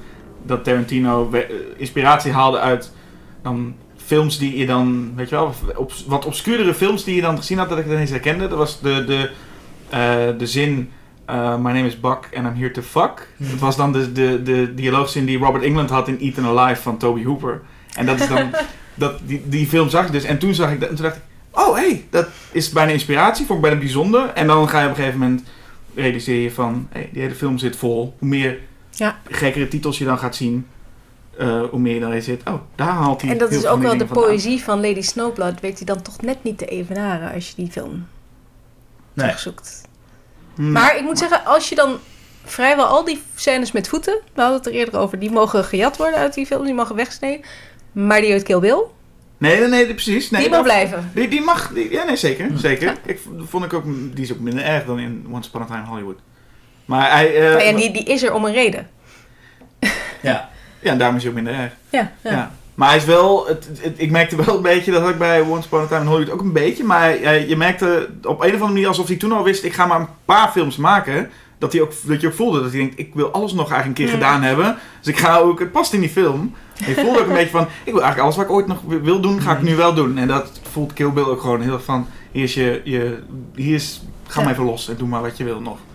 En ik denk dat hij dat misschien zijn laatste film nog wel zoiets wordt. Gewoon. Ja. Hij heeft zelf gezegd dat hij nu dat hij met Once Upon a Time in Hollywood wel een beetje alles gezegd heeft wat hij wil zeggen. En dat zijn laatste film een soort epiloogje wordt. Oh ja. Maar ik weet, hij heeft zoveel gezegd dat hij er nog zou gaan maken. Ik wou zeggen, dus daar eindigen we ook nog wel mee met wie weet wat volgens mij komen we dan trouwens inderdaad op een film die hij meer als grapje tussendoor heeft gemaakt. Maar wel ook een van zijn beste. Ja. Death Proof. Ja, ik vind het best jammer dat die film deel was van het Grindhouse-project. Want ik denk dat ook veel gedaan heeft om reputatie schade toe te brengen. Ja, want Planetaire is gewoon niet zo goed. Hij is best geinig, maar... Ja, precies. Is verder niet zo. En... Nee. Ja. Jij bent wel een verdediger van Planetaire? Ik ben niet per se een verdediger van Planetaire, maar ik vond juist het concept gewoon, het Grindhouse wat ze deden, dacht ik, vond ik wel een geinig concept. Nou, en ik heb hem als Grindhouse gezien. Maar gewoon 2 wat niet al te lange films, vond ik sowieso fijn als mensen Tarantino de opdracht geven. Maar het is een hele lange film en dan 2 van die films, een paar van die trailertjes ertussen. Ik dacht, dat is wel een leuk. Volgens mij is hij hier niet zo uitgekomen, meen ik. Nee, ik heb hem in Amerika zo gezien. Ja, want dat had ik het idee van, dat klinkt leuk om het zo uit te brengen. Dat is volgens mij... 4 dagen in New York en ik heb mijn vader en broer overtuigd om een middag ervan te spenderen in een bioscoop waar net nog Grindhouse draaide. Maar... Ah ja, goede keuze denk ik. Want dat klonk heel leuk. En ik denk als losse film, beide zijn als losse film nog niet heel uitzonderlijk. Maar ik dacht als project Grindhouse met ook de trailers van andere interessante makers ertussendoor. Klonk wel heel leuk en ik vind dat een leuker experiment dan dat het echt een goede films zijn. Ik vind Death Proof juist als losse film sterker. Heel goed werken. Ja. Ah, okay. En ook omdat het is ook niet alleen maar Grindhouse. Het is ook heel veel niveau vaak wat erin zit. En juist dat gebruik van de filmprint als vertelmiddel. Want het was eigenlijk het idee was dus een beetje een grapje van we doen een gerachte filmprint. Net als in de jaren 70 en 80 in de Grindhouses. Maar dat gebruik van film als materiaal, dat deden ook de regisseurs van de Nouvelle Vague, waar Tarantino een groot fan van is. In Jules Legime heb je de freeze frame en Abu de Souffle zit vol met jump cuts. En hij maakt daar op eenzelfde manier gebruik van, vind ik. Ja. Waar het niet alleen maar als grap wordt ingezet, maar ook echt om het verhaal te vertellen. Je hebt dat ene shot, dan zie je Jungle Julia en de vriendinnen in de auto wegrijden. En opeens dan springt het gewoon. Springen ze uit beeld, alsof de film ze wegvaagt. Ja. En er zitten heel veel van dat soort dingen in waar hij zo goed bezig is echt celluloid te gebruiken om zijn puntkracht bij te zetten. Nou, en hij had hier ook meer dan in zijn andere films een punt. Ja. En een strak verhaal. Want het is eigenlijk gewoon, het zijn 2 helften. En het is eigenlijk gewoon een rape revenge film. Alleen dan is het meer een symbolische rape dan een echte. En het heeft een ijzersterke achtervolgingsscène aan het eind. Meerdere? Nou, ik zie het meer als 1... Nou, oké. Ja, maar die echt, maar die echt hadden de films waar die inspiratieput, vind ik, verbeterd. En met beter dan een aantal, want een heleboel van die autofilms heb ik ook nog opgezocht. Maar als je het hebt over lang in auto's zitten en saai, dan Vanishing Point vind ik heel leuk. Ja, maar die ook hoor. Die is best lang. Ja, hij is en best veel aan auto's zitten en met weinig geïnspireerde dialogen. En dan, Ja, Death Proof is eigenlijk... Het is ook een double bill in zichzelf. Hè? De eerste helft is een soort... Zie ik ook een beetje als half parodie op die films. Hij is ook echt kritisch op de films waar hij van houdt. Wel met liefde, maar toch ook echt duidelijk kritiek op hoe die films met vrouwen omgaan. En Kurt Russell als Stuntman Mike, die dan heel duidelijk een voyeur is ook. En de tweede helft, waarin dat gerachte effect ook grotendeels verdwijnt. Ja, want hij gaat ook van zwart-wit naar kleur op een gegeven moment. En daarna zit je gewoon veel strakker. Ja, en daarna is het gewoon helemaal in kleur. En dat is de helft waarin de vrouwen wraak nemen. En ook bijna alle dialogen die ze hebben gaan ook over de mannen in hun leven en hoe die hun leven controleren. Ja, behalve de tweede helft gaat het ook wel eens over auto's. Gaat het ook over auto's, ja. En Zoe Bell is gewoon... superleuk, vind ik. Ja, het is ook gewoon... Ja, zij is geweldig. Is, ja. En hoe zij aan het einde dan in de auto springt met zo'n... wat heeft ze? Zo'n stang in haar hand. En dan gaat ze zo... hangt ze uit die auto. En die pret die daaruit blijkt. Is gewoon... Ja. Het is ook een van de weinige films die echt eindigt op echt zo'n high. Ja. Ik kwam echt heel vrolijk die bioscoop uit. Ik ook. Ja, als ik jullie zo over praat is dat inderdaad... heb ik een andere film gezien. Maar ik zal hem ook vast nog wel eens een keertje opzetten om te kijken hoe die is. En er zitten leuke momenten in, weet ik nog. Ik weet gewoon dat een heel hoog gehalte aan momenten bij mij waren. Gewoon, ik weet het nu wel. Ga alsjeblieft door. Ik bedoel, het is even minder genuanceerde mening, maar gewoon... werd op een gegeven moment wel heel veel gelul. En dat... Ja, maar dat zit ook wel in heel veel andere films. Ja, klopt. En bij deze film had ik echt last van. Dat ik echt dacht, oké, dit is wel heel... En ik bedoel, laten we eerlijk zijn, het wordt wel gezien. Jullie zeggen nu, het is een van zijn beste films, maar... Dat is een bijzondere mening. Hij wordt ook gezien als een van zijn slechtste films. Hij vindt het zelf zijn minste film. Ja. Heeft hij een keer gezegd. Maar, ja, okay, maar ik vind zijn mening nog minder... hij wordt door heel veel mensen gezien als een van zijn minste films. Ja. Dus ik vind het mooi mensen hebben het fout. Ja, dat begrijp ik. Hè? De conclusie. Want is het... Nou ja, goed. Nou ja, even Kill Bill hebben we nog niet gezegd. Waar die eindigt. Oh, ja. Kill Bill is middenlaag voor mij toch wel. Ja, voor mij is deel 1 wel hoog, deel 2 laag. Als je kijkt naar... en laag nogmaals, laag is relatief. Ja. Ik vind nog steeds een goede film. Ja. Maar... Ik zou hem dan misschien op midden hoog ergens zetten. Dus laten we zeggen dat hij ergens midden eindigt. Ja. Kill Bill 1 en Kill Bill 2. En dan Death Proof. Ja, volgens mij 2 keer hoog en 1 keer laag dan, denk ik. Ja, ja dat denk ik wel. Dan wordt het een beetje midden dan. Dat wordt een beetje midden, neigt iets naar omhoog. Zit hier een eigen top 10 samen te stellen. Ja, maar we hebben geen idee uiteindelijk hoe die lijst er nu uitziet. Nee, maar iemand die meeschrijft, hè? Ja, die weet precies waar we alles aan bestaan. Stuur het ons daarna even op als je er klaar mee bent. Na Death Proof komt natuurlijk... Inglourious Basterds. Ja. Inglourious Basterds. Zijn beste film. Heb ik ook heel hoog staan. Vind ik iets voor te zeggen, ook top 3. Mijn top 3 is dan, die hebben we nu gehad, Inglourious Basterds, Pulp Fiction en Death Proof. Nou, en die wisselen alle drie een beetje van plek. Top, nee, maar voor mij wisselt er niet echt iets. Ik merk wel dat Inglourious Basterds altijd op 1 wel staat. Dat staat bij mij ook wel in de top 3. Los van dat het sterkst veel, ik vind gewoon, bevat gewoon echt de sterkste scènes. Gewoon de scènes los zijn al, we al zeiden die openingsscène. Er zitten gewoon heel veel scènes in die zo ongelooflijk sterk zijn. Die film is ongelooflijk geestig. En het zijn ook gewoon 4 losse brokken. Ja. En daar vaart hij wel bij. Als hij dat doet. Als hij gewoon al die tussenliggende scènes gewoon lekker laat voor wat het is. Ja. En dat is nog steeds qua muziek hoe die Cat People inzet van David Bowie. Ja. Of deed die Cat People? Putting Out the Fire. Putting Out the Fire, ja. Maar dat lied in elk geval... en als hij die make-up op doet. Als een soort krijgers. Ja. Hij had alleen Eli Roth niet hoeven casten als grote rol. Ja, maar... Maar hij had wel gewoon... Nee, maar hij had een leuke acteur. Hij werkt met zulke leuke acteurs. Dacht ik, daar had wel een leuker iemand voor. En het is wel... Hoe verder we van die films afkomen... Hans Landa is fantastisch. Mm-hmm. Maar Christoph Waltz heeft datzelfde soort rol nog zo vaak gespeeld in andere films. Ja. Dat het toch ietsjes inclusief afdoet. Van hemzelf. Ja. De films van hemzelf. Dus dan inderdaad. Maar die rol, als we die even los zien, is een fantastische rol. Dat was terecht een doorbraak. Dus, maar ook een heel goed geschreven personage. Ja. En ik las vandaag toevallig... Ik ging even kijken hoe sommige van die films ontvangen waren. Ik las de filmkrantrecensie van Inglourious Basterds. Waarin de recensent schreef van... de film is heel slecht. En dat is juist omdat dat personage van Waltz zo goed is en zo goed gespeeld is. Want aan het einde van de film had hij toch al lang dat plan doorgehad en kunnen saboteren. Ik denk, je hebt gewoon echt niet opgelet. Nee. Want het hele punt is juist dat hij ideologisch, zoals denk ik heel veel nazi's destijds... Ja, het is helemaal, een opportunist. Ja, een opportunist is. Ja, precies. Ja. Dat vind ik ook heel sterk. Dat hij hem daar niet mee laat wegkomen ook. En dat hij zegt van... je ziet in heel veel films over nazi's... zijn de nazi's allemaal... zeker de allerslechtste nazi's... zijn echt gelovers in de zaak, weet je wel. Ja. Ja. En dat bij hem de hoofdschurk... helemaal geen echte gelover is... maar gewoon echt een opportunist. Klopt. En wat ik bij Inglourious Basterds ook... wat me nog meest opvalt... wat Tarantino ook heel goed kan...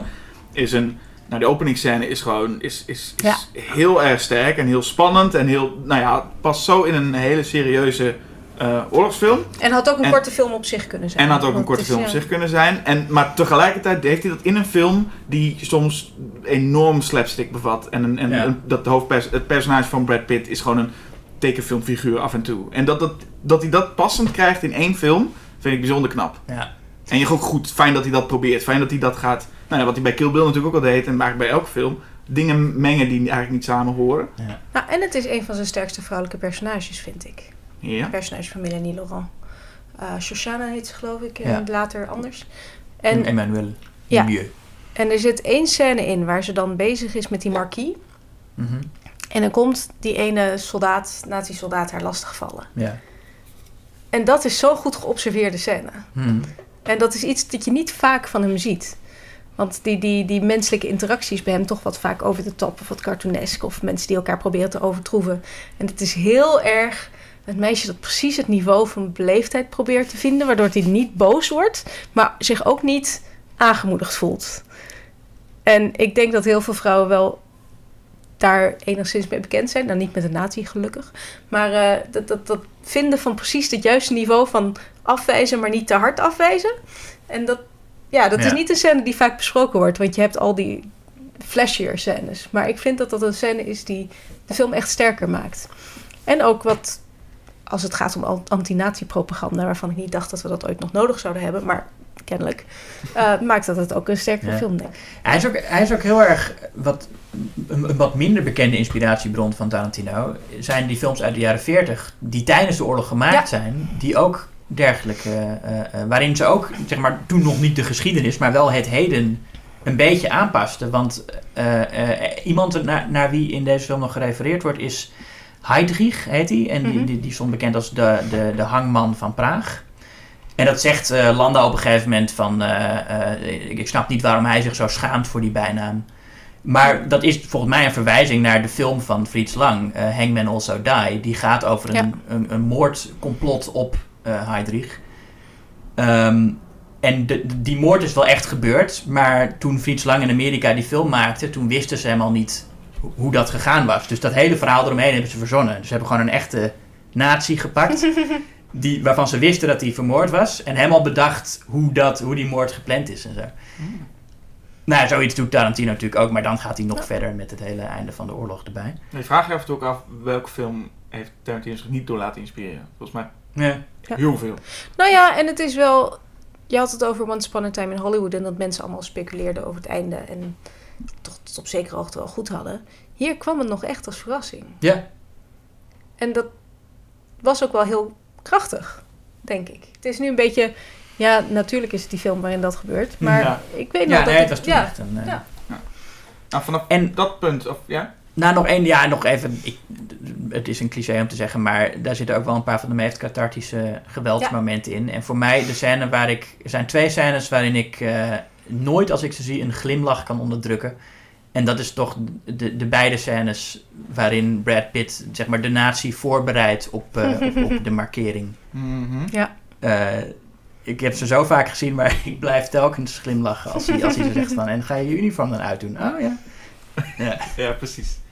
Nou, volgens mij een ranking hebben, al heel hoog, dus dat is duidelijk. Daarna komen in ieder geval voor mij films minder. Films die ik ook minder kan, toen recentelijk gezien heb. Toen is belangrijk moment, Sally Menke dood. Ja. Nou, dat klinkt, dat zeg ik nu even te hard, overleden. Ja. Ja. En toen kwam de volgende film, Django Unchained. Die ook nog heel goed is, maar waar je meteen voelt dat het allemaal wat slobberiger zit. Ja, precies. Het ritme is gewoon net niet. Hij heeft twee derde actes. Ja. Je verwacht dat het na die eerste shootout maar een beetje op het einde komt. En, ja, ook dat. Mensen denken ook vaak alleen dat de editor er is om de film korter te maken. Maar ik vind ook dat je gewoon binnen scènes, elke scène is toch net wat. Mm-hmm. Die films daarvoor zijn heel goed met op het goede moment beginnen, het goede moment eindigen. En ook dingen die niet. Pulp Fiction is een lange film. Maar dingen die niet noodzakelijk zijn, zitten er niet in. Mm-hmm. Bijvoorbeeld als ze bellen met Jimmy. Volgende scène staan ze hun handen af te wassen bij Jimmy. Bruce Willis zie je naar zijn bokswedstrijd gaan en daarna het raam uitspringen. Het is gewoon best wel strak gedaan. En in Django zit een heleboel van die tussenmomenten. Er zit best veel lucht in de film. Ja, klopt. Ja, en wat jij ook zegt, terecht, het is Christopher Waltz die toch een beetje hetzelfde weer doet. Maar hier niet als opportunist, maar juist als iemand die eigenlijk te principieel is aan het einde. Mm-hmm. Dat is dan wel weer een leuke omdraaiing. Dat hij hem hetzelfde speelt, maar dat het eigenlijk echt de tegenovergestelde personage is. Maar ik vond het jammer ook gewoon puur vanwege de casting dat je denkt, oké, had hij daar een andere acteur voor genomen die misschien ook verrassend was, maar het was ook gewoon, de verrassing was eraf. En meestal heb je bij Tarantino toch dat hij ineens weer of een nieuwe acteur die je niet kent, of een acteur weer van stal heeft gehaald. Dat je denkt, daar is die weer. Maar nu was het gewoon letterlijk de volgende film, letterlijk weer zo'n soort rol. En dan denk ik, dat vond ik ook, is ook gewoon jammer. En waarom dan niet gewoon Franco Nero? Ik weet dat die man oud is ondertussen. Maar Nee, maar dat is... Ik geloof dat Tarantino iedereen wel weer kan in die rol had kunnen plaatsen. En het is gewoon jammer, ook als misschien als het 2-3 films later was en dan weer Christopher Waltz was het ook prima geweest. Maar meteen de volgende, meteen die rol. En ook meteen weer een Oscar, dat verbaast me nog het meest. Ja. Hij heeft ze allebei gewoon gewonnen. Wow. Oh, dat verbaast me ook inderdaad, ja. En dan ik denk dat de verrassing zat hem nu in dit geval meer. Hè? De vorige film was het met Brad Pitt en nu DiCaprio. En DiCaprio ook als bad guy. Zou vaker bad guys moeten spelen. Ja, hij is geweldig. Ja. Want ik vind hem eigenlijk in Django beter dan in Once Upon a Time in Hollywood. Nou, ik vond hem toch echt in Once Upon a Time beter dan in Django. Ik moet het vergelijken. Nee, jij moet nu de conclusie trekken. Wat is het nou? God, nou, als rol zeg ik toch, ik was meer onder de indruk van Once Upon a Time in Hollywood, denk ik. Maar, ik weet het niet. Het is gewoon, maar dat is ook gewoon, het is ook een beetje, het is natuurlijk altijd hangt het samen met hoe het personage geschreven is. Ja. En ik vind wat ze in Django heel goed, een beetje subtiel laten doorschemeren, is dat Calvin Candy zelf ook waarschijnlijk niet zo zeker is van al die rassentheorie die hij aanhangt. Ja. Hij zegt het nooit, maar... Het bevestigt zijn positie, dus daarom heeft hij geen motivatie. Ja, en hij wordt zo kwaad als hij het moet uitleggen. Dat is trouwens, als hij die schedel op tafel legt en gaat uitleggen hoe het zit, dan wordt hij steeds bozer. En dan voel je echt van, nee, maar dit geloof je. Eigenlijk weet je dat het bullshit is. Ja. Het grappige is, we hebben het nu over dan Christopher Waltz, we hebben het nu over Leonardo DiCaprio. Maar Jamie Foxx, ja. Ja, en het merkt toch dat ik vind het titelfiguur gewoon het meest interessant. Ik vind het heel goed. Hij is een prima held. Maar het is gewoon hij is niet zo'n origineel personage, omdat het gewoon de held is, zoals een held moet zijn. Hoewel, zo speelt hij hem althans. Ja. En er zitten wel een aantal dingen in die Tarantino Django laat doen die een held in een andere film niet had gedaan. Dat hij D'Artagnan uit elkaar laat scheuren door de honden bijvoorbeeld. Ja. Wat ook wel weer... Dat doet Tarantino trouwens ook in bijna al zijn films waar het gaat over wraak. Ja. Zijn ook de helden maken zich schuldig aan bepaalde gruwelijkheden. En in dit geval ook moet hij echt deel worden van het systeem waartegen hij wraak neemt. Hm. En het is eigenlijk nooit puur genieten van wraak bij Tarantino. Hij heeft altijd toch dat kleine elementje waarmee die... behalve in Inglourious Basterds. Ja. Daar is het wel... Ja, dat is waar, ja. Nou ja, dus... En nog even dan over vrouwenrollen. Daar vind ik in Django echt een gemiste kans. Ze is echt alleen maar slachtoffer. Ja. En echt alleen maar damsel in distress. Hm. En echt alleen maar om te demonstreren hoe slecht de slavenhouders wel niet waren. Hm. Wat absoluut waar is, ik bedoel. Maar het interessante is, bij de nazi's had hij dat niet echt nodig. En dat is misschien wel omdat... Vooral toen hij de film maakte, nazi-vergoeilijking wat minder vaak voorkwam dan slavenhouder-vergoeilijking. Dat zijn ook twee verschillende dingen. Maar ja, je ziet die ene scène met Waltz en de mensen die bang onder de vloer zitten. En dat is alles wat je nodig hebt eigenlijk. Terwijl, ja, ik weet niet, ik vond het om haar dan te redden. Ik weet dat het gebaseerd is op zijn inspiratie, maar vaak geeft hij dingen toch een klein beetje een twist. En dit voelde gewoon iets te straightforward eigenlijk, iets te... Ja. Ja. Hoewel ik vind nog steeds die slotscène van Django fantastisch. Dat hij eerst dat gebouw laat ontploffen en dan met zijn bijna rechte camera inkijkt. Mm-hmm. Hij kijkt gewoon naar Brumilda dan, maar met die brede grijns en zijn zonnebril en dat ding. En dat hij daarna op zijn paard zit en met dat paard wat trucjes doet. Ik weet niet waarom, maar dat vind ik zo... het klopt zo erg dat hij dat dan doet. Het zijn maar geen indrukwekkende trucjes die het paard doet. Maar het is toch... Het raakt mij op een dierlijk niveau. Ofzo. Omdat ik het niet kan uitleggen, weet je wel. Ik kan niet uitleggen waarom ik dat zo mooi vind. Het is het laatste plaatje uit Lucky Luke. Ja, precies. Hoor ik hier een beetje... Ik wil nog één ding zeggen over Django. Want omdat jij net Franco Nero noemde. Dat is wel ook een cameo die eruit had gemoeten, vind ik. Ja. Dat hij zijn hele naam gaat spellen. Wat helemaal niks toevoegt. En dan zegt hij ook nog eens de D is silent. Wat niet zo is. Nee, hij zegt Django. Ja, hij heet niet Django. Ja. Nou ja. Oké, waarvan acte. En hij... ik hoor een beetje midden, hoog, midden... Middenlaag. Ja, middenlaag. Ik heb een midden staan. Nou, dan gaan we gewoon voor midden, toch? Ja. Het wordt druk nog in het midden. Het wordt druk midden. Ik heb eigenlijk maar één film die ik onder laag zou doen. Ja, en daar komen we denk ik aan toe. Ja, dat is de volgende Hateful Eight. Nee, we hebben dingen zo gehad, hè. Death Proof, dus we hebben laag. Ja, die ik laag zou zetten. Nee, Hateful Eight. Ja, Nou ja, het is ook wel een film waar veel over te zeggen is. En ja. Het is het is eigenlijk een soort voorspelling van Trumps Amerika, denk ik. Met alle... Zou ik hem nog eens moeten kijken? Ik denk dat als hij nu uit zou komen, dat heel veel mensen het daarover zouden hebben. Alle ruzies daarin en het... Ja, toch wel een heel mooi aspect dat Samuel L. Jackson weer een van zijn in ieder geval best geschreven personages, vind ik. Hoewel hij wel echt te veel aan het woord is in deze film. Ik vind dat verwijt, dat wat jij net had van te veel gelul, vind ik bij Marquis Warren gaat echt op. Dat hij op een gegeven moment... Ik zat laatst weer een scène te kijken eruit, dat hij al die gasten tegen de muur laat staan. En dan zegt hij iets van, anybody move, you get a bullet. Not a warning, not a bullet. Get it, repeat it. En ik vind, jongen, zeg gewoon even dat je serieus bent. Ja, het duurt weer 5 minuten. Ja.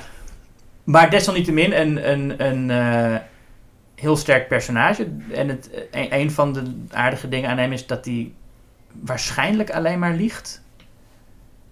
Ja, dat wordt in ieder geval wel gesuggereerd. Nou, je weet eigenlijk niet zeker... Ook een van de mooiste waarschijnlijk leugens vind ik dat hij vertelt dat Minnie, van wie de haberdashery is, niet van Mexicanen hield. Zodat hij Bob de Mexican kan neerschieten. Ik weet niet of jullie dat nog kunnen herinneren. Nee, nou, hij heeft... Oké, Bob de Mexican is daar, een Mexicaanse gast, en die beweert dat hij voor Minnie werkt. Oh, en hij weet dat dat niet zo is. Maar Mannix, de sheriff, die weet dat niet. En dan moet hij proberen aan Mannix te verkopen dat dat niet zo is. En dan heeft hij een aantal argumenten. En één daarvan is dat Minnie een hekel zou hebben aan Mexicanen. En volgens mij is dat helemaal niet zo. En dat zie je ook later als je Bob bij Minnie in die haberdashery ziet. Zie je ook helemaal niks aan haar wat de suggestie zou wekken dat ze hem minder mag dan die anderen. Hmm. Dus ik denk dat hij dat gewoon verzint en daarmee ook het racisme van Mannix gebruikt om hem aan zijn kant te houden. Ja. Nee, en dat is wel die manipulaties vond ik wel interessant, weet ik. En ik heb hem toen eens 70 mm gezien bij AI met een... pauze. Met een pauze. Ja, dat heb ik ook gedaan, ja. En ik denk ook dat hij beter wordt van de pauze. Ja. Maar, terwijl dat is niet vaak zo. Maar ik heb hem daarna nog wel eens herkeken zonder pauze en dan... Ja... Is hij uit balans of zo? Dan is een overgang. Het is een slepende film. En ik moet ook zeggen dat ik rond deze tijd... Hè, ik bedoel, je hebt dan de zoveelste film van Tarantino... dat ik het ook stilistisch... maar gewoon zijn meest voorspelbare film wat dat betreft vind. Gewoon meer van... de acteurs, daar heeft hij vaak mee gewerkt. Die allemaal in één ruimte. Veel dialogen. En ook een beetje de sferen van... Hè, de western sfeer of ook een beetje de Django Unchained. Het voelde allemaal zo... Dit heb ik al eens gezien, terwijl ik juist verwachtte bij deze... Ja. In deze fase. Oh, nu gaat Tarantino weer eens echt even iets nieuws doen. Iets geks doen. En ik snap ook niet helemaal dat hij deze in 70 mm heeft gedaan. Nee, het voelt in alles gewoon als... Ik kan niet zeggen dat het een slechte film is. De Hateful Eight. Maar ik vond wel dat ik denk... Oh, die. Dus dat voelt het een beetje... Die is er ook nog. Oh, die is er ook nog. En dat had ik juist in deze... Dat had hij misschien eens in het midden kunnen doen. Van zijn carrière. Maar dat had ik niet hier verwacht. Mocht hij stoppen... Mocht hij doorgaan... Dan is het misschien wel zijn midden van zijn carrière. Dus dan past het weer. En daar is dan een hele mooie antieke gitaar voor gesneuveld. Ja. Oh ja, is ook zo. Ja. Kurt Russell wist niet dat het geen prop was. Nou. Wel props voor Kurt Russell. Want Kurt Russell is en blijft wel een... Blijft een held. Ja. Blijft een held. Ik vind ook zijn rol, moet ik zeggen, in Once Upon a Time in Hollywood erg leuk. En vooral Zoe Bell's rol trouwens, als zijn vrouw. Maar als je Kurt Russell een slechte rol gooit, dan doe je wel echt iets verkeerd. Die man kan alles wel leuk maken. Maar alsnog, Hateful Eight, vond het gewoon een beetje... die. Dus... Voor mij is het middenlaag. Ja, het is voor mij de minste. Is het de minste, inderdaad. Maar hij legt ook heel veel... Hij legt iets te veel de nadruk ook, vind ik, op bepaalde thema's. Je hebt die scène waarin ze ontdekken dat de Lincoln-brief van Marquis Warren... dat die nep is. En dan is Kurt Russell heel teleurgesteld. En dan gaat Samuel L. Jackson hem uitleggen van... Ja, maar om zwart te zijn in Amerika heb je iets nodig. Om witte mensen... En dan denk ik van, ja, maar dat... Oké, maar dat was... Het was sterker geweest dan dat had je gewoon niet moeten zeggen allemaal. Ja. Nou. Nou, Once Upon a Time hebben we het al uitgebreid over gehad. Once Upon a Time hebben we het uitgebreid over gehad. Maar waar staat hij dan in het oeuvre? Ja, voor mij ook middenlaag segment. Ja. Ja, ik denk midden misschien. Ja, ergens midden. En nogmaals, het is een ranking. En ik vind, er zijn een heleboel regisseurs die... zeg maar hopen dat ze een film kunnen maken die zo slecht is als de, of zo goed is als de slechtste Tarantino film. Ja, precies. Daarom maar, bedoel ik denk dat er, als wij welke regisseur we ook benaderen, zitten volgens mij heel veel altijd wel in laag. Er zijn altijd wel mensen met hier opvallend weinig die echt slecht zijn. Ja. Dus dat sowieso. Dan nog even als laatste wat hij kan gaan doen. Ben ik ook wel benieuwd naar zijn Star Trek. Maar die zou hij niet meetellen, dat zegt hij. Die zou hij niet meetellen, maar wil je het zien? Zijn Quinten Tarantino Star Trek? Ja, waarom niet? Sowieso ben ik niet zo voor continuïteit, zoals jullie weten. Dus ik vind het prima als er zo'n film is die dan verder niet zoveel te maken heeft met de rest. Maar het klinkt ook niet echt een soort van, oh, dit wil ik zo graag zien. Ik zou het wel interessant vinden als hij een film zou maken die in de toekomst speelt. Want hij heeft nu al een hele tijd alleen maar films gemaakt die in het verleden spelen. Mm-hmm. En nou ja, Pulp Fiction en Reservoir Dogs waren een soort van heden. Maar ik zou best het leuk vinden als hij een science fiction film zou maken. Science fiction. En dan kan hij denk ik weer een heleboel inspiratiebronnen aanboren waar hij nog niet zoveel gelegenheid voor gehad heeft. Ja, ja. En hij heeft Bruce Dern al een keer gecast. Dus ik zou even een soort eco... Hij heeft Bruce Dern 3 keer gecast. Oh ja, inderdaad. En in Once Upon a Time zit hij ook weer. En in Django Unchained heeft hij één scène rol. Je hebt bij soms het gevoel dat er wel meer regisseurs doen dat. Is dat je iedere keer denkt, oké, met alle acteurs waar hij nog mee gewerkt heeft, gaan nog een keer. En daar komen er altijd weer wat bij. Ja, dus dat je op een gegeven moment denkt, nou moet je film even vol raken. Dus iedereen weer moet uitnodigen. Maar... Nou, ik hoop net als jij dat hij een keer een echte horrorfilm maakt. Ja. Ik kan me niet voorstellen dat hij de laatste film zou doen. Maar nogmaals, laat me met een korreltje zout nemen wat die man altijd zegt over... Ja. Ik maak nog maar 1. Ik weet niet hoor. Nou, die een kind op komst heeft. En wat het is, hij houdt ook heel erg van schrijven. Hè? Van ook filmkritiek schrijven. Mm-hmm. En hij heeft gezegd dat hij dat ook wil gaan doen. En op zich, als hij dan stopt, kijk ik ook wel erg uit naar zijn filmrecensies. Het lijkt me wel leuk als hij gewoon een filmblog heeft. Wat hij dan misschien gaat hij dan doen wat Soderbergh eens doet als hij zich verveelt. Ja, dat kan ook, dat hij andere dingen gaat herkennen. Ja, want hij heeft bijvoorbeeld op zijn web, geloof ik, een versie gemaakt van Indiana Jones in zwart-wit en zonder geluid. Ja. En hij heeft een soort superpositie gemaakt van de 2 versies van Psycho. Die is een beetje video-essayistisch af en toe. Ja. Aan de slag. Goed voorbeeld met nu is hij ook al wel weer niet met pensioen. Als regisseurs met pensioen gaan, moet je ze ook niet te zeggen. Soderbergh die heeft volgens mij ook al 10 keer gezegd dat hij zou stoppen. Dus dat maar ja, als Tarantino zich wil wagen aan dat soort experimentjes, dat zou ik best interessant vinden. Zou wel interessant zijn. En het is natuurlijk wel zo, dat heb je bij heel veel filmmakers, vaak gaat het langzamerhand naar beneden. Dus het is ook ergens wel wat voor te zeggen, vind ik, als die met in ieder geval ergens iets hoog stopt. Want ik zou niet graag willen dat hij een soort van... weet ik veel, Francis Ford Coppola, dat je nou denkt, laatste films, wat waren dat eigenlijk? En ik snap wel dat je met een bang wil stoppen. Nou ja, dat is ook een van zijn argumenten. Dat hij is heel erg bezig met het oeuvre dat hij achterlaat. En dat goed moet zijn. En als mensen hem over 50 jaar ontdekken, dat ze dan nooit teleurgesteld moeten worden. Nee, maar ik vind daar wel wat voor te zeggen. Ook met bands die op tijd moeten stoppen. En een beetje op je hoogtepunt stoppen, dat lukt hem niet meer. Want hij kan niet meer stoppen na Pulp Fiction. Maar hij... in ieder geval misschien dat de volgende film zijn beste wordt. Nou ja, dat kan zeker. En dan nog even het laatste, want dat zijn heel veel van die geruchten met wat gaat hij dan doen. Er wordt ook wel steeds genoemd Kill Bill 3. Ja. Niet in, nee, ik had het gevoel dat hij niet in heeft. Hij heeft een tijdje gespeeld met dat idee van die dochter, dat de dochter van Vernita Green zou... Vivica Fox, ja. Dat het haar dochter zou worden. Maar hij heeft ook heel lang gezegd dat hij een film wil. Maar een prequel over de Vega Brothers. En al die ideeën die genoemd Liever zijn. Wat nieuws. Nee, precies. Ik weet ook niet in hoeverre hij daar echt serieus mee was. Of dat het gewoon was dat fans vroegen van... ga je daar nog iets mee doen? Dat die zeiden... oh ja, het lijkt me wel cool om te doen. Sounds like a cool idea. Yeah. En nog misschien als hij nou een zoon of dochter krijgt... kan die film maken over een jaar of 30. Ja. Hey. Nou, genoeg vooruitblikken, toch? Dan laten we eens vooruit gaan blikken. Maar eerst luisteren naar Tim. Lieve vrienden van Schok het Nieuws. Dit is Tim Komen, jullie ex-host en inmiddels filmmaker die vertrokken is naar Hollywood... om daar zijn film Me Jimmy van de grond te krijgen. De rechten hiervan hebben we een jaar geleden verkocht aan Paramount. En iedere keer als jullie mijn stem horen, dan doe ik daar een update over. Ik ben weer terug in Amsterdam. Samen met de regisseur David-Jan Bronsgeest ben ik 3 maanden naar L.A. geweest... om daar te wonen, te werken, mensen te ontmoeten... en ook kleine reizen te maken. Zowel naar Montreal, waar we in een filmfestival in de jury zaten. New Orleans, waar we onze nieuwe film hebben ontwikkeld. En Las Vegas, waar we een weekend gewoon de beest uit hebben gehangen. We zijn nu net terug. Het was enorm bijzonder. We wilden voornamelijk dicht bij het proces zitten van Me Jimmy. En hebben daar dus veel met zowel onze producenten als met de studio samengewerkt.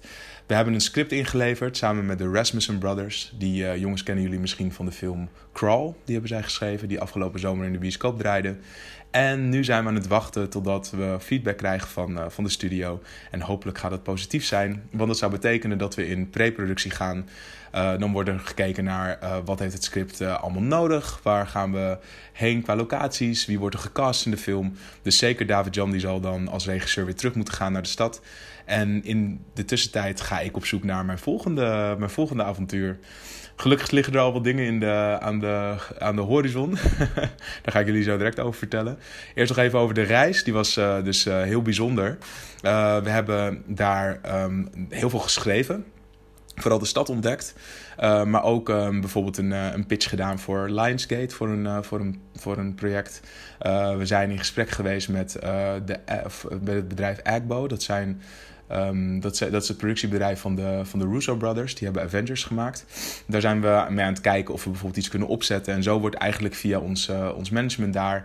worden we telkens ergens aan een tafel geschoven. En kunnen we een pitch doen? Of kunnen we kijken naar wat heeft zo'n bedrijf nodig voor filmmakers? En zijn wij daar geschikt voor een eventuele samenwerking? Wat heel bijzonder was dat de laatste dag van LA, toen we onderweg waren naar het vliegveld, gingen we Once Upon a Time in Hollywood kijken. Helemaal in stijl, die was daar net een dag uit. En toen kwamen we, terwijl we de lobby in kwamen lopen van de bioscoop, met onze koffers zagen we de acteur Dilip Rao zitten. Ik moest even zijn naam opzoeken, want ik ken hem vooral qua gezicht en jullie wellicht ook. Hij is die acteur uit Drag Me to Hell, die Indiase meneer die het hoofdpersonage helpt om van een vloek af te komen. Hij speelt ook in Inception, in Avatar. En hij vertelde dus ook dat hij... want raakte met hem in gesprek. En hij vertelde dat hij met James Cameron op de set staat. En momenteel Avatar 2 en 3 aan het filmen is.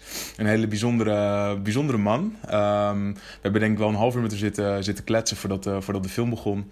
En toch wel tof om ook dan ook vanuit de eerste hand te horen hoe zo'n grote set werkt als Avatar. Maar die films komen er dus zeker aan. En hij was in ieder geval erg enthousiast. Dus we kunnen er volgens mij wel wat van verwachten. Mijn werk voor Me Jimmy is dus even klaar. Het script is ingeleverd, dus we moeten even wachten totdat we wat te horen krijgen van de studio. Inmiddels probeer ik mezelf verder te ontwikkelen in LA qua projecten. Wat een klein beetje moeilijk wordt gemaakt door de ruzie tussen de Writers Guild, dat is de vakbond voor schrijvers, en de agentschappen. Ook zo met mijn agent. Is er dus wat er eigenlijk is gebeurd in LA is dat agentschappen die bieden hun cliënten, dus schrijvers, aan studio's voor een bepaald bedrag.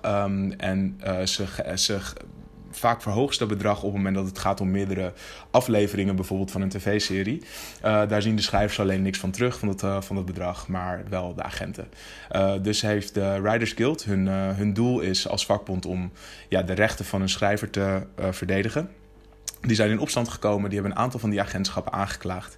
En daar is eigenlijk iedereen enorm mee in de weer. Dus ik ben zelf lid van de Writers Guild geworden tijdens mijn reis daar. En daar hadden ze het eigenlijk tijdens een introductiedag ook alleen maar over. Dus je merkt dat die ruzie wat roet in het eten gooit als het gaat om snel doorgaan naar andere projecten. Dus ik ben eigenlijk aan het afwachten totdat de gemoederen wat bedaard zijn. En hopelijk kan ik dan daar weer verder gaan qua projecten zoeken. We zijn in Nederland nu een tv-serie aan het ontwikkelen. Dus dat is heel tof. Die ben ik ook aan het schrijven. En ook David-Jan is daar weer bij betrokken. En heel tof. Maar ik ben net aangenomen om een script te herschrijven voor een independent horrorfilm die ze willen gaan draaien in Kroatië volgend jaar. Dus volgende maand ga ik naar Dubrovnik om daar het team te ontmoeten. En ik ben inmiddels alweer een beetje begonnen. Dus gelukkig is er eigenlijk alweer een nieuwe film die eraan komt. En hopelijk wordt dan 2020 helemaal ons jaar. Misschien wel 2021, ligt eraan hoe snel deze ontwikkelingen gaan. En kunnen we jullie eindelijk laten zien waar we al deze tijd mee bezig zijn geweest. In ieder geval goede horror maken, vernieuwende horror voor een groot publiek. En zeker vanuit Nederland hopelijk iets bijzonders neerzetten. Dus let's keep in touch. En de volgende update heb ik hopelijk weer wat meer nieuws. Tot dan! I used to think that my life was a tragedy. But now I realize it's a comedy. If you just... Vooruitblikken. Waar blikken we naar vooruit? Dat was een klank bijna als een liedje. Ja, hè? Ja. Vooruitblikken. Waar kijk jij naar uit, Jasper? Twee dingen. Als eerste Halloween. En dan bedoel ik niet de film Halloween. Oh, ik dacht de feestdag. Halloween is een van de weinige feestdagen waarvan ik denk, daar heb ik ook nog wel iets mee. Maar ik bedoel meer de tijd van Halloween. De tijd. Je maakt er even een mooi handgebaar bij. Ja, dat kunnen ze niet zien op de podcast. Hè? En doe je ook iets van Shocktober? Dat je dan in elke dag een horrorfilm probeert te kijken? Ook de horrorober. Nee, maar klinkt wel goed inderdaad. Nee, maar het is wel zo dat ik vind het wel leuk om te doen. Laatst ben ik al een beetje begonnen door een paar Halloween films weer te gaan kijken. Maar het is gewoon het zweertje. De bladeren worden oranje en het wordt donker. En de kaarsen gaan aan en dan gaat er een horrorfilm. Dat voelt gewoon wel fijn. Maar ik bedoel, De kaarsen gaan aan? Ja, ja. Dus cool. Tik jij net kaarsen aan? Nee, ik zou het wel vaker moeten doen. Ja, in zo'n cirkel op de grond en dan ga je in het midden zitten. Dat is heerlijk. Maar nee, het is natuurlijk... Ik ga in februari, blijf je ook wel horrorfilms kijken. Maar ik vind het wel leuk dat er een beetje zoiets bestaat. Als dat je weer gewoon... Nou ja, ik weet het niet. Het is een stomme reden, maar ik dacht, daar kijk ik wel naar uit. Een beetje die sfeer. Mm. En verder... want ik heb het ooit een keer in de podcast over gehad... dat de kaartverkoop begon voor de musical The Book of Mormon. Oh ja. Van Trey Parker en Matt Stone. En dat is volgende week zondag. In ieder geval zondag de 29e. Nee, ik ga de 28e. Je gaat de 28e. Kijk, nou, daar kijk ik ook wel naar uit. Dat ik naar een musical ga. Vind ik al heel wat, omdat ik musicals haat. Dus dat is leuk. Ja, in Carré. Dus...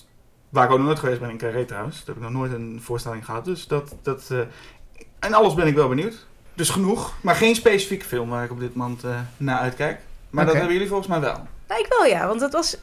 Ik las op een gegeven moment een heel positieve recensie van een film waar ik nog helemaal niks van had gehoord. En hij was best vreemd. Dus later die dag, ik had die recensie vrij vroeg gelezen, dacht ik, heb ik dat nou gedroomd of was het echt? Maar het was echt. De film heet Ready or Not. Die komt 24 oktober uit.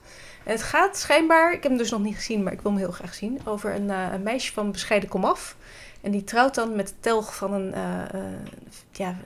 bordspelen, imperium, familie, zoiets. In ieder geval, ze zijn rijk geworden met bordspelletjes. En zij moet dan op haar trouwnacht een kaart trekken en dat spelletje spelen. En dan trekt zij de hide and seek, dus verstoppertje kaart. En wordt ze vervolgens opgejaagd tot haar dood. Behalve natuurlijk dat dingen wat anders eindigen. Je kan je voorstellen dat ik dat gelezen had vroeg op de ochtend en later dacht, heb ik dat nou echt? Maar ja, en toen las ik nog meer en meer positieve recensies ervan. Het is kennelijk een heel grappige horrorcomedy, die met ook echt goede acteurs en die natuurlijk wel wat te zeggen heeft in deze tijd over rijk en arm en dat soort dingen. En de hoofdrolspeelster lijkt een beetje op Emma Stone, maar het is er niet. Zo'n Australische, uit Australië komen toch vaak van die leuke actrices. Ja, die dan in zo'n helemaal op de poster in zo'n helemaal bebloede bruidsjurk met een, volgens mij een crossbow staat. En ik heb er zin in. Ja, lijkt me gewoon een heerlijke film. Is er nog wel, weet je nog of het een maker is die iets noemenswaardig heeft gemaakt? Of? Niet iemand die ik herkende, dus misschien wel. Maar heb je al veel gelezen? Want je zegt, je hebt recensies. Een paar recensies dus... die allemaal nog wel positief waren en allemaal melding ervan maken dat de hide and seek kaart al een tijdje niet getrokken is. Dus dat ze ook niet helemaal zeker weten hoe het allemaal nog moest. En dat allemaal wapens verroest zijn en nogal de neiging hebben om te backfiren. En dat... Dit klinkt gewoon alsof je daar leuke 2 uur mee kan. Het klinkt leuk, ja. Klinkt leuk, ja. Dus Ready or Not, 24 oktober in de bioscoop. Check. Nou Julius, waar kijk jij toch ongelooflijk naar uit? Nou, het is niet iets waar ik ongelooflijk naar uitkijk, Jasper. Oh. Maar hoewel ik wel benieuwd ben naar de rol van Joaquin Phoenix in Joker. Ah. Hoe zeg je ze voornaam? Joaquin. Ja? Okay. Hoe zeg Joaquin? Joaquin, zou ik zeggen. Oh, Joaquin. En jij zet er zo'n kaartje voor. Joaquin. Oh, nou, ik weet niet wat correcter is. Joaquin. Ja. Maar ja, Joker, wat mij geen goede film lijkt, ik heb nog niet gezien. Maar het is wel een film die heel veel besproken wordt en waar ik op zich misschien wel een beetje naar uitkijk. is dat er ook heel veel andere films uit de jaren 70 geremaked gaan worden, maar dan met een stripfiguur in de hoofdrol. Want op de trailer afgaande, en dat zeggen heel veel mensen op social media, wordt ook gezegd, het is gewoon King of Comedy meets Taxi Driver. En ik denk van, ja, je zou nog meer kunnen verzinnen dat opeens Catwoman in een soort jaren 70 heistfilm zit of zo. Ik ben voor. Ja, of J. Jonah Jameson in een film over corrupte krantenjournalistiek. Poison Ivy in een eco-thriller. Daar ga je. Ja. Allemaal goede ideeën komen opeens naar boven drijven. Mm-hmm. Waarbij altijd wel weer dat we na zoveel tijd weer moeten zeggen, oh, we worden een beetje zat van dit gedoe. En daar kan ik nu al weer naar uitkijken, dat we er weer zat van zijn. Maar ja, goed, welke trend kun je niet zat van worden? Nou ja, misschien moet het dan geen trend worden. Is juist leuk dat het gewoon één keer zo er is en dan is het ook gewoon weg. Maar nee, dat is... Ja, dus wel, kijk, ik denk de Joker, ik denk dat geen goede film ga vinden, maar ik ben wel heel benieuwd ernaar. Ik ben ook een beetje bang voor de invloed van die film. Ja, ik denk vooral dat het een hele grote hit gaat worden. En dat men dan niet helemaal weet waarom het een hit wordt. En dat ze dan maar dingen gaan proberen te herhalen, maar niet zeker weten van wat was het nou dat het zo deed. Was het nou dat het meer een arthousey feel had, of was het nou, weet je wel, en dan gaan ze dingen proberen en de hele tijd ernaast zitten, voel ik. Ja, ik zie het ook wel een hit worden en ik zie ook heel veel slechte films, want ik bedoel, die films die wij net noemden, dat is een leuk idee, maar het is veel waarschijnlijker dat die films, dat Joker veel slechtere films als gevolg gaat hebben, dat het een trendsetter blijkt van allerlei films over gekke mannen die een beetje een soort Falling Down revival. I just want to see the world burn. Ja. Mm. Ja. Maar ja, goed. Elke film die Jared Leto als Joker buitenspel zet, is natuurlijk wel... Daar valt iets voor. Ik vermoed dat het in elk geval een mooie rol gaat zijn van Phoenix. Ja, daar ga ik bedoel, als je kijkt naar You Were Never Really Here, wat toch wel een beetje in dezelfde hoek zit. Ja. Daar was hij echt ijzersterk in. Ik vind alleen Todd Phillips zo'n rare keuze als regisseur. Ja? Gewoon, ja? Nou ja, je zou zeggen, ja, hij heeft... comedies gemaakt. Dus dat zou je kunnen Joker zeggen. Ja. Oh, dat is ook maar die hangover films, die hebben ook wel een soort ranzigheid over zich. Nou ja. Zeker Hangover 2. Zover ben ik niet gekomen. Nou, het is gewoon eigenlijk hetzelfde als 1, maar dan in Bangkok. Maar er zit ook wel vrij hard geweld in en zo. Ik kan het wel zien hoor. Het zijn comedies, maar ze hebben echt wel een soort edge van ranzigheid en hardheid. Die je zelfs in edgy comedy niet vaak ziet. Dat het zo expliciet is ook. Okay. En hij heeft een goede cast verzameld. Ja. Want hoe heet hij ook weer? Brian, die overal in zit tegenwoordig. Die ook de slechterik, of een van de slechterikken was in... Die film van Steve McQueen gaat hier echt een veel kant op. Zo, dit wordt moeilijk, dit spel. Ja. Ja. Dus ik heb anyway, Brian Austin, nee. Hij zit ook in Atlanta. Kan even niet op zijn naam komen. Er zitten de mensen te luisteren naar deze podcast en schreeuwen. Brian Terry Henry. Ja, kijk. Ik heb hem. Ja. Okay. Die zit erin. Shea Wiggum zit erin. Dat is ook een acteur die niet heel veel mensen kennen, maar die ik altijd fijn vind om als hij opkomt dagen. Dus ik denk dat er in de bijrollen wel veel te genieten zal zijn. Het is... Ik heb vooral zin inderdaad om die film te zien, zodat ik een geïnformeerde mening af kan hebben. Ja, dat heb ik ook. Want ik vind het zo naar om te zeggen, ja, ik heb gehoord dat die heel slecht is. Dat is toch waarom wij allemaal films kijken, toch? Zodat we er een mening over kunnen hebben. Zodat we zelf kunnen zeggen dat hij heel slecht is. Precies. We kunnen de microfoon pakken en dan zeggen dat hij slecht is. En dan zeggen ze tegen Julius, ja, maar je moet Julius ook niet sturen om die film te recenseren. Luister maar naar de podcast, hij was hartstikke voor je genomen. Maar, ja, precies. Maar ik hoop altijd aangenaam verrast te worden, dames en heren. En, ik ook. Ja. Dus nee, wie weet. Dus, wie weet zijn we volgende maand wel laaiend enthousiast. Wie weet inderdaad. Dat kun je volgende maand luisteren. Voor nu bedankt naar dit hele lange gesprek luisteren. En Hedwig bedankt voor het meepraten zo lang over Tarantino en nog meer. Ja, meningen heb ik altijd wel, dus wat dat betreft. Meningen hebben we allemaal. Ja, wil je nog meer meningen lezen, dan koop je de Schokkend Nieuws. Want die is bijna uit, denk ik. Mm-hmm. Als deze podcast uitkomt, is de nieuwe ook bijna uit. Ja, althans, dus als je lid bent, wat de meeste mensen wel zijn, dan krijg je hem op je deurmat en anders gaan we hem kopen. Want het is een leuk nummer. En hij heeft een prachtige cover. We hebben dat al kunnen bewonderen. Ja, Dark Crystal cover, inderdaad. Ja. Ondertussen heb je ook nog schokkendnieuws.nl. Nog meer meningen met van mensen. Alle actuele recensies van genrefilms die uitkomen. Nog een podcast. Julius Vers Jaspers, nog meer meningen van deze mensen. Nou, hè? Oh, de laatste die je nu nog kunt luisteren, maar goed, die zie je al staan op de Schokkend Nieuwspagina waarschijnlijk, is Nightmare on Elm Street. Nightmare on Elm Street tegen Nightmare on Elm Street 3. En alvast even zeggen wat de volgende wordt? Ja, nou, geen idee. Ik weet het even niet. Dat is ook nog niet. Welke gaan we als volgende doen? Ik denk... Oh, de It. Of niet? Ja, of It, de miniserie versus It... Of Suspiria versus Suspiria. Dat is nog even de twijfel welke dat gaat worden. Nou, ik ga in ieder geval luisteren. Top. Nou, voor deze weer bedankt en tot de volgende keer. Tot de volgende keer.